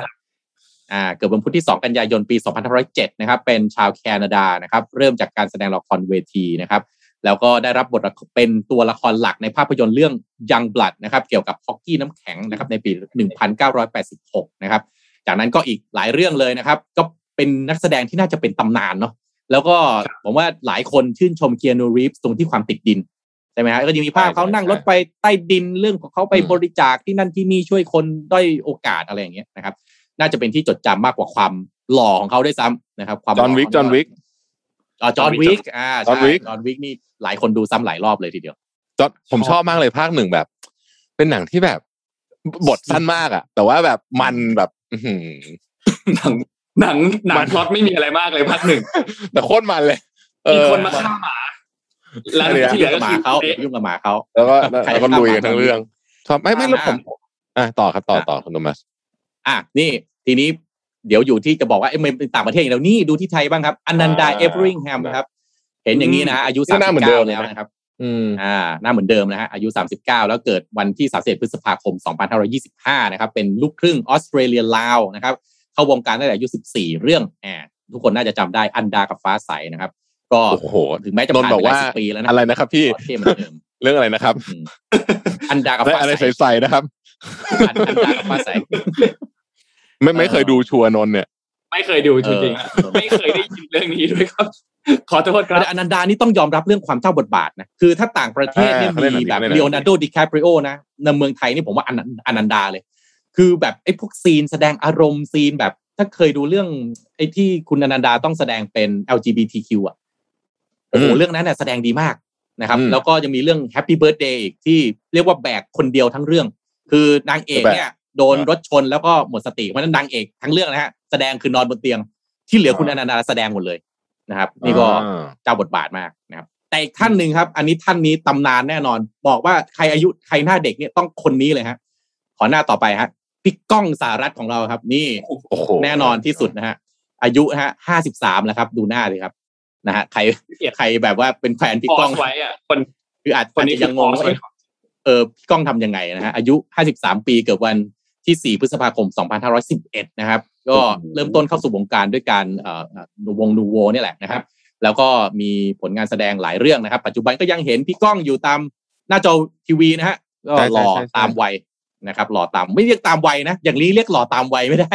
หล่อกระชากวัยนะครับอืมแหมครับผมอะแล้วก็ตบท้ายท่านสุดท้ายครับพี่ติ๊กเจษดาพรของเรานี่เองนะครับเออพี่ติ๊กนี่ก็น่าขวัญใจเด็กนะครับอ่า สามีแห่งชาติเนี่ยนะครับ ปัจจุบันอายุ 44 ปีแล้วนะครับ เกิดวันที่ 5 มิถุนายน 2520 นะครับ ผลงานแรกของพี่ติ๊กเลยก็คือแดงใบเล่นั่นเองนะฮะในเรื่องอันธพาล2499 อันธพาลคลองเมืองนะฮะโอ้ยเรื่องนี้ได้ดูจำได้ ชอบมากนะครับ อ่า ก็ยังมายังมาดเท่นี่นะครับ เป็น อ่าว่าไงคุณลืมไปหลายคนเลยนะ คุณโทมัสมีคนมีว่าไงฮะเอ่อแฟนๆตามทอมครูซครับอ่าใช่ใช่ลืมใช่ทอมครูซไปได้ยังไงฮะตอนนี้ทอมครูซอายุเท่าไหร่แล้วเนี่ย เดี๋ยวนะอ่าขอดูก่อน search ก่อนทอมครูซเนื่องซจากอันนี้ทีมงานช่วยคัดมาให้นะฮะทีมงานคัดมาให้ก็โอ้ก็ถือว่าเจ็ดท่านนะ จริง ๆ แล้วทอมครูซใช่ไหมเมืองไทยเราไม่เห็น Tom Hanks เอ่อเบิร์ดเจโลอย่างงี้ อ่าอ่าเจพี่โลเบิร์ดนี่ก็พี่เบิร์ดพี่เบิร์ดทอมคพี่รูเบิซร์ดนี่ปัจจุบัเท่านไหร่แล้วเนี่ยทอมครูซปัจจุบันอายุห้าสิบเก้าปีครับผม โอ้โหห้าสิบเก้าห้าสิบเก้าปีโปรดิวเซอร์บอกแล้วฮะบอกหลังไมค์บอกเดี๋ยวทำภาคต่อมาให้ครับชื่อเอทั้งอหลายทำที่เวอร์ชัท่านนพูดสองภาคมาสองเดี๋ยวมีภาคสองขอผู้หญิงด้วยขอผู้หญิงด้วย ขอดาราฝั่งผู้หญิงเออผู้หญิงด้วยใช่อืม พี่เบิร์ดอายุหกสิบหกสิบสองหกสิบสองแม่เจ้าอ่าไม่ไม่เดี๋ยวแต่ผมเดี๋ยวผมให้ผมทีมงานไปทำต่อภาคผมชื่นชอบอย่างหนึ่งนะ เวลาเกี่ยวกับฝรั่งเนี่ยนะครับ เกี่ยวเรื่องนี้นะคืออะไรรู้ไหมอะคือ เนี่ย มีคนทวงทอมครูซใช่ทอมครูซนี่จะต้องติดโผแน่นอนเดี๋ยวได้ทำเวอร์ชันสองคืออย่างนี้ Tom Cruise ฝรั่งครับ เวลาเขาอายุเยอะๆอะดาราเขาเขาไม่ได้แบบเหมือนแบบนางเอกพระเอกไม่จำเป็นต้องเด็กอะอ่านะ ครับมอายุใช่หกสิบเจ็ดสิบก็ฮัลโหลสวัสดีคนสวย สวัสดีค่ะสวัสดี สวัสดีค่ะก่อนเอ่อเนี่ยดาราอายุหกสิบเจ็ดสิบอะก็ก็ยังเล่นเป็นบทนำได้อะฮะ เป็นพระเอกได้ แต่เมืองไทยนี่หกสิบเจ็ดสิบนี่คุณเล่นบทคุณปู่แล้วถูกเลยอุ้ยละนนท์อยากพูดว่าละครอะ ดาราบางคนอายุสามสิบเล่นเป็นบท แม่ป้าแล้วอะแม่แล้วอะอะไรอย่างเงี้ยอืมอืม ไม่รู้สิ อืมอะก็เดี๋ยวรอภาคสองเดี๋ยวขอสาวๆนะอะบอกโปรดิวเซอร์ผ่านหน้ารายการเลย ขอครับผสาวมๆด้วยโอ้สาวๆนี่รอน่าภาจะคสองเยอะเลยนะพูดพูดถึงหนังเนี่ย จริง ๆ แล้วเมื่อวานนี้ช่างชีเข้าแล้วเข้าโรงแล้วนนท์ไปดูมาละอืมแล้วก็ต้องบอกว่าคนที่แย่งซีนพระเอกมากๆคือคุณเหลียงเฉาเว่ยพี่ๆน่าจะรู้จักแหละนึกว่าพี่ๆน่าจะรู้จักคุณเหลียงเฉาเว่ยเหลียงเฉาเว่ยโอ้โหสุดยอดเลยอะนี่ก็ดาราในตำนานเหมือนกัน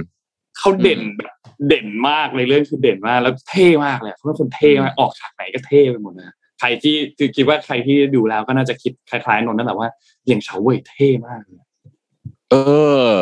แดน i e l เครกอายุเท่าไหร่เดี๋ยวนะขอดูหนะมอยากรู้ในอยากรู้เบรกอีกคนหนึ่งชอนคอนเนอรี่ก็ด้วยนะชอนคอนเนอรี่ก็โอ้ยังโหเท่ชาวอยู่นี้นะโคตรแดน i e l เครกอายุมาตามห้ามาสิบสามห้าสามคือ คือคนเหล่านี้เนี่ยทำให้คือสมัยก่อนเนี่ยผมรู้สึกว่าเอ้ยแบบโหขึ้นเลขสีคงแบบเออปล่อยตามสบายแล้วกันมันก็คงอายุเยอะแล้วอะไรอย่างเงี้ยแต่พอเห็นคนเหล่านี้รู้สึกว่าแบบเฮ้ยไม่ได้ว่ะไม่ได้ไม่ได้ เราต้อง เราเราต้องทำได้เขาทำได้เราก็ต้องทำได้ โอเค เออมีคนบอกพี่หนุ่มกัญชัยนี่ก็โหพี่หนุ่มกัญชัยนี่น่าอย่างใสใช่ใช่ใช่พี่หนุ่มกัญชัยนี่น่าจะมีห้าสิบแล้วมั้งนะขอดูหน่อยว่าพี่หนุ่มกัญชัยอายุเท่าไหร่สักครู่นะฮะคือจริงอ่าๆรูปลักษณ์ภายนอกอาจจะไม่ได้สำคัญนะแต่ว่าสุขภาพภายในเนี่ยสำคัญสุดนะ บางทีใช่แบบว่าใช่ไหมพอยิ่งอายุเยอะปล่อยเนื้อปล่อยตัวไอ้ไอ้ไอ้ไอ้จะหล่อไม่หล่อนี่ผมว่าเรื่องรองนะแต่ว่าอืมเนาะเรื่องเมตาบอลิซึมเรื่องใช่เอ่อสุขภาพเนี่ยโอ้โสุขภาพพี่หนุ่มกัญชัยห้าสิบสองครับ ผมโอ้โหห้าสิบสองนะครับ พี่หนุ่มกัญชัยนะฮะห้าสิบสองพี่แซมยุรนันท์นะฮะเดี๋ยวขออนุญาตดูหน่อยพี่แซมมีคนบอกมาสนิทกันพี่แซม พี่แซมนี่น่าจะ น่าจะเยอะตอนนี้เยอะคอมเมนเยอะต์สนุกแล้วฮะห้าสิบแปดครับผมพี่แซมยุรนันท์ครับ โอ้โห สุดๆห้าจริงแปดนะฮะเออห้าๆคุณแปดผู้ฟังทุกท่านจินตนาการตัวเองออกไหมครับ ว่าตอนห้าสิบห้าสิบห้าหน้าตาของท่านจะเป็นอย่างไร จริงๆมี AI นะ AI จินอะไรเขาเขาแบบซิมูเลตภาพได้ ว่าหน้าตาเราจะเป็นอย่างไรใช่ไหมฮะก็เราต้องดูแลสุขภาพแหละครับ ผมว่าสำคัญที่สุดเนาะคือไม่ต้องหล่ออย่างที่บอกไม่ต้องหล่อก็ได้ แต่ว่าไม่จำเป็นไม่ต้องหล่อสวยก็ได้ แต่ว่าขอให้แข็งแรง ดูแลสุขภาพอืมให้แข็งแรงข้างทั้งข้างในข้างนอก อืมอืม อะคุณผู้ฟังเอาโปรดิวเซอร์ครับคุณผู้ฟังบอกชอบรอภาคสองเอาก็อย่าลืมอะมีคนบอกพีททองเจือเออโอ้หลายท่านเลยนะที่แบบว่าเป็นเยอะที่เราเอ่อแรงบันดาลใจที่ดีแล้วกันคืออยากให้มองเป็นแรงบันดาลใจที่ดีที่ทำให้เราจะได้แบบเฮ้ยลุกมาดูแลตัวเอง เพราะว่าเฮ้ยคนอื่นเขาห้าสิบกว่าเขายังดูแลตัวเองได้ ไม่จะเป็นคุณเป็นดาราเนาะใช่ไหมคุณพีททองเจือซึ่งหน้าเหมือนเดิมเลยเนี่ยนะฮะก็อืมอายุห้าสิบสามปีแล้วครับผมครับ อืมอืมอืมเหมือนเดิมอะมีคนบอกว่าคุณแท็บด้วยหน้าใสมากนะครับ ขอบคุณฮะ แต่ยังยังอีกนานนะเดี๋ยวต้องเราต้องต้องต้องตะลุยกันต่อไป โอ้ยเยอะแยะคือผมว่าเยอะนะฮะ เยอะมาก เยอะมาก อืมก็คุณนิรุตเดี๋ยวให้นะทำภาคคุณนิรุตสิริจันยาก็ใช่นะอ่าคุณนิรุตใช่ใช่ใช่สิริใช่จัญญาใช่คุณนิรุตเท่นี่ก็เดินนั้น เออมีอีกหลายชื่อมาก มีหลายชื่อมาก เออ เอาให้เขาเป็นแรงบันดาลใจให้เราแล้วกันครับเนอะให้เราทุกคนดูแลสุขภาพแล้วก็ให้เห็นว่าเฮ้ยการออกกำลังกาย การนอนให้พอการกินอาหารน้อยๆหน่อยอะไรเนี่ยนะอย่ากินเยอะมากเนี่ย มันช่วยให้ เออเราเราเป็นเวอร์ชันที่ดีที่สุดของเราเราไม่ต้องไปเทียบกับใครหรอกแต่ว่าขอเทียบกับเราให้เป็นเวอร์ชันที่ดีที่สุดนะครับ ครับเอ้าไปแล้วครับ ไปครับทำงานครับน่าน่าจะครบแล้วฮะฝากไว้สองเรื่องครับ เรื่องแรกก็คือเรื่องของงาน Apple Event ที่กำลังจะจัดอืมวันที่ 18 ตุลาคมนี้อ่าใครคอมใกล้จะพังก็คว้างทิ้งไปเลยเอาไม่ใช่เราเล่นเราเล่น MacBook Pro ครับ คาดว่าน่าจะมีการเปิดตัว MacBook Pro วันที่จัดวันที่ 18 ก็คือจะเป็นตอนเที่ยงคืนวันที่ 18 เข้า 19 ตามที่ไทยอ่าเนี่ยนะครับ ก็คาดคาดว่าน่าจะมี MacBook Pro รุ่นใหม่ มี iMac รุ่นใหม่นะครับ แล้วก็รอลุ้นว่าจะมีหูฟังรุ่นใหม่ไหมนะครับสำหรับตัว AirPods นะครับ ก็มีสีรอใหม่ติดตามไหมครับ 18มีสีใหม่อีกไหม19 สีสีอุ้ยนนนนว่าน่าจะมีสีใหม่นะสำหรับตัว MacBook นะครับ ก็รอติดตามอืมแล้วก็น่าจะมีชิปอะไรใหม่ด้วยสำหรับตัว MacBook Pro กับอีกเรื่องหนึ่งที่ให้ติดตามวันนี้วันนี้วันที่ 14 ตุลา 14 ตุลาจริงๆเป็นวันหนึ่งที่เป็นเหตุการณ์สำคัญของของประเทศเรานะครับ ก็คือวันที่ 14 ตุลาปี 2516เนี่ยนะครับ วันมหาวิปโยคหรือวันเอมอหาวันนี้สี่ตุลาเนี่ยเออใช่อืมนะครับ ก็ครับเกิดเรื่องราวตอนนั้นเราเราคงไม่เล่าแล้วกันนะเพราะว่ารายละเอียดมันค่อนข้างที่จะเยอะมาก ก็อยากให้ทุกคนลองไป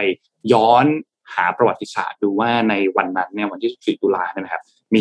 เหตุการณ์อะไรขึ้นบ้าง แล้วก็จริง ๆ แล้วมันเป็นเหตุการณ์ที่เชื่อมต่อมาจนถึงเหตุการณ์6ตุลา6ตุลาอืมที่ผ่านมาแล้วในปี 2519เนี่ยนะครับ ก็นั่นแหละครับ ฝากไว้ครับ4 47 ปีที่แล้วครับ มีเหตุการณ์หนึ่งเกิดขึ้นที่อนุสาวรีย์ประชาธิปไตยครับลองไปเดี๋ยวเราอาจจะให้ทีมงาน เอ่อท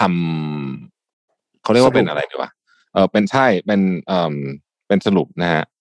ครับเป็น สรุปเดี๋ยวเอ่อถ้าทันอาจจะเล่าให้ฟังพรุ่งนี้ ถ้าไม่ทันก็เป็นสัปดาห์หน้า สัปดาห์หน้า สัปดาห์หน้า ใช่โอเคคิดว่าน่าจะ น่าจะครบถ้วนแล้วครับสำหรับวันนี้อืมนะครับ ขอบคุณสปอนเซอร์โอเคครับ ขอบคุณ SCB ครับผู้สนับสนุนแสนใจดีของเรานะครับ อยู่กับเรามาอย่างยาวนานมากนี่ภาพ SCB ขึ้นมาพอดีเลย ก็ขอบคุณ SCB มากๆนะครับที่สนับสนุนเรามาอย่างยาวนานครับ ขอบคุณ Samsung Galaxy Z Fold 3 5G นะครับที่สุดของสมาร์ทโฟนจอพับประสิทธิภาพสูง อันที่พี่แท็บกำลังถืออยู่ตอนนี้เลยนะครับก็เหมาะทั้งการทำงานและความบันเทิงนะครับสำหรับสมาร์ทโฟนตัวนี้นะครับและสุดท้ายครับขอบคุณ Oris ครับตอนนี้ Oris เนี่ยเขามี Social Club นะครับก็เป็น community ของคนที่รักนาฬิกา Oris นะครับมี 30 ประเทศนะครับแล้วก็แต่ละประเทศเนี่ยก็จะมี Oris Bear Oris Bear เนี่ยเป็นมาสคอตของเขานะครับก็จะมีรูปลักษณ์มีท่าทางที่แตกต่างกันไปในแต่ละประเทศนะครับและที่สำคัญคือตอนนี้เนี่ย Oris Social Club Bangkok เนี่ยนะครับก็มี club mascot แล้วด้วยclub mascot ของเขาเนี่ยชื่อว่าหนมต้มครับหนมต้มเนี่ยก็จะมี เขาเรียกว่ามีกลิ่นอายของวัฒนธรรมของเรานะครับ สะท้อนผ่านศิลปะของมวยไทยนะครับ เป็นสัญลักษณ์ในการสื่อสารและก็สร้างรอยยิ้มให้กับ club member ทุกท่านนะครับ แล้วก็ที่สำคัญคือตอนนี้เขาเปิดรับสมาชิกใหม่ด้วย ใครที่อยากเข้าไป join ในคลับนะครับ มีความสนใจในนาฬิกา Oris คือไม่จำเป็นต้องมีนาฬิกา Oris ก็ได้นะ แต่มีความสนใจอยากรู้ข้อมูลอยากเอามาแชร์ข้อมูลอะไรต่างๆ เนี่ยก็เข้าไปได้เลยครับที่ Facebook นะครับ Oris Social Club Bangkok นะครับเซิร์ชได้เลยแล้วก็กด จอยคลับเข้าไปนะครับก็จะมีสิทธิพิเศษมากมายที่อยู่ในกลุ่มนี้นะครับแล้วก็มีเรื่องราวที่ Oris เนี่ยอยากมาแชร์ ก็เข้าไปจอยกันเยอะๆครับ แล้วก็สุดท้ายครับขอบคุณท่านผู้ฟังทุกๆท่านที่ติดตาม Mission Daily Report ทุกๆเช้าครับ วันนี้วันพฤหัสเดี๋ยวพบกันใหม่อีกครั้งหนึ่งวันพรุ่งนี้วันศุกร์ครับ เราสามคนลาไปก่อนครับ สวัสดีครับ สวัสดีครัสบวัสดีครับ Mission Daily Report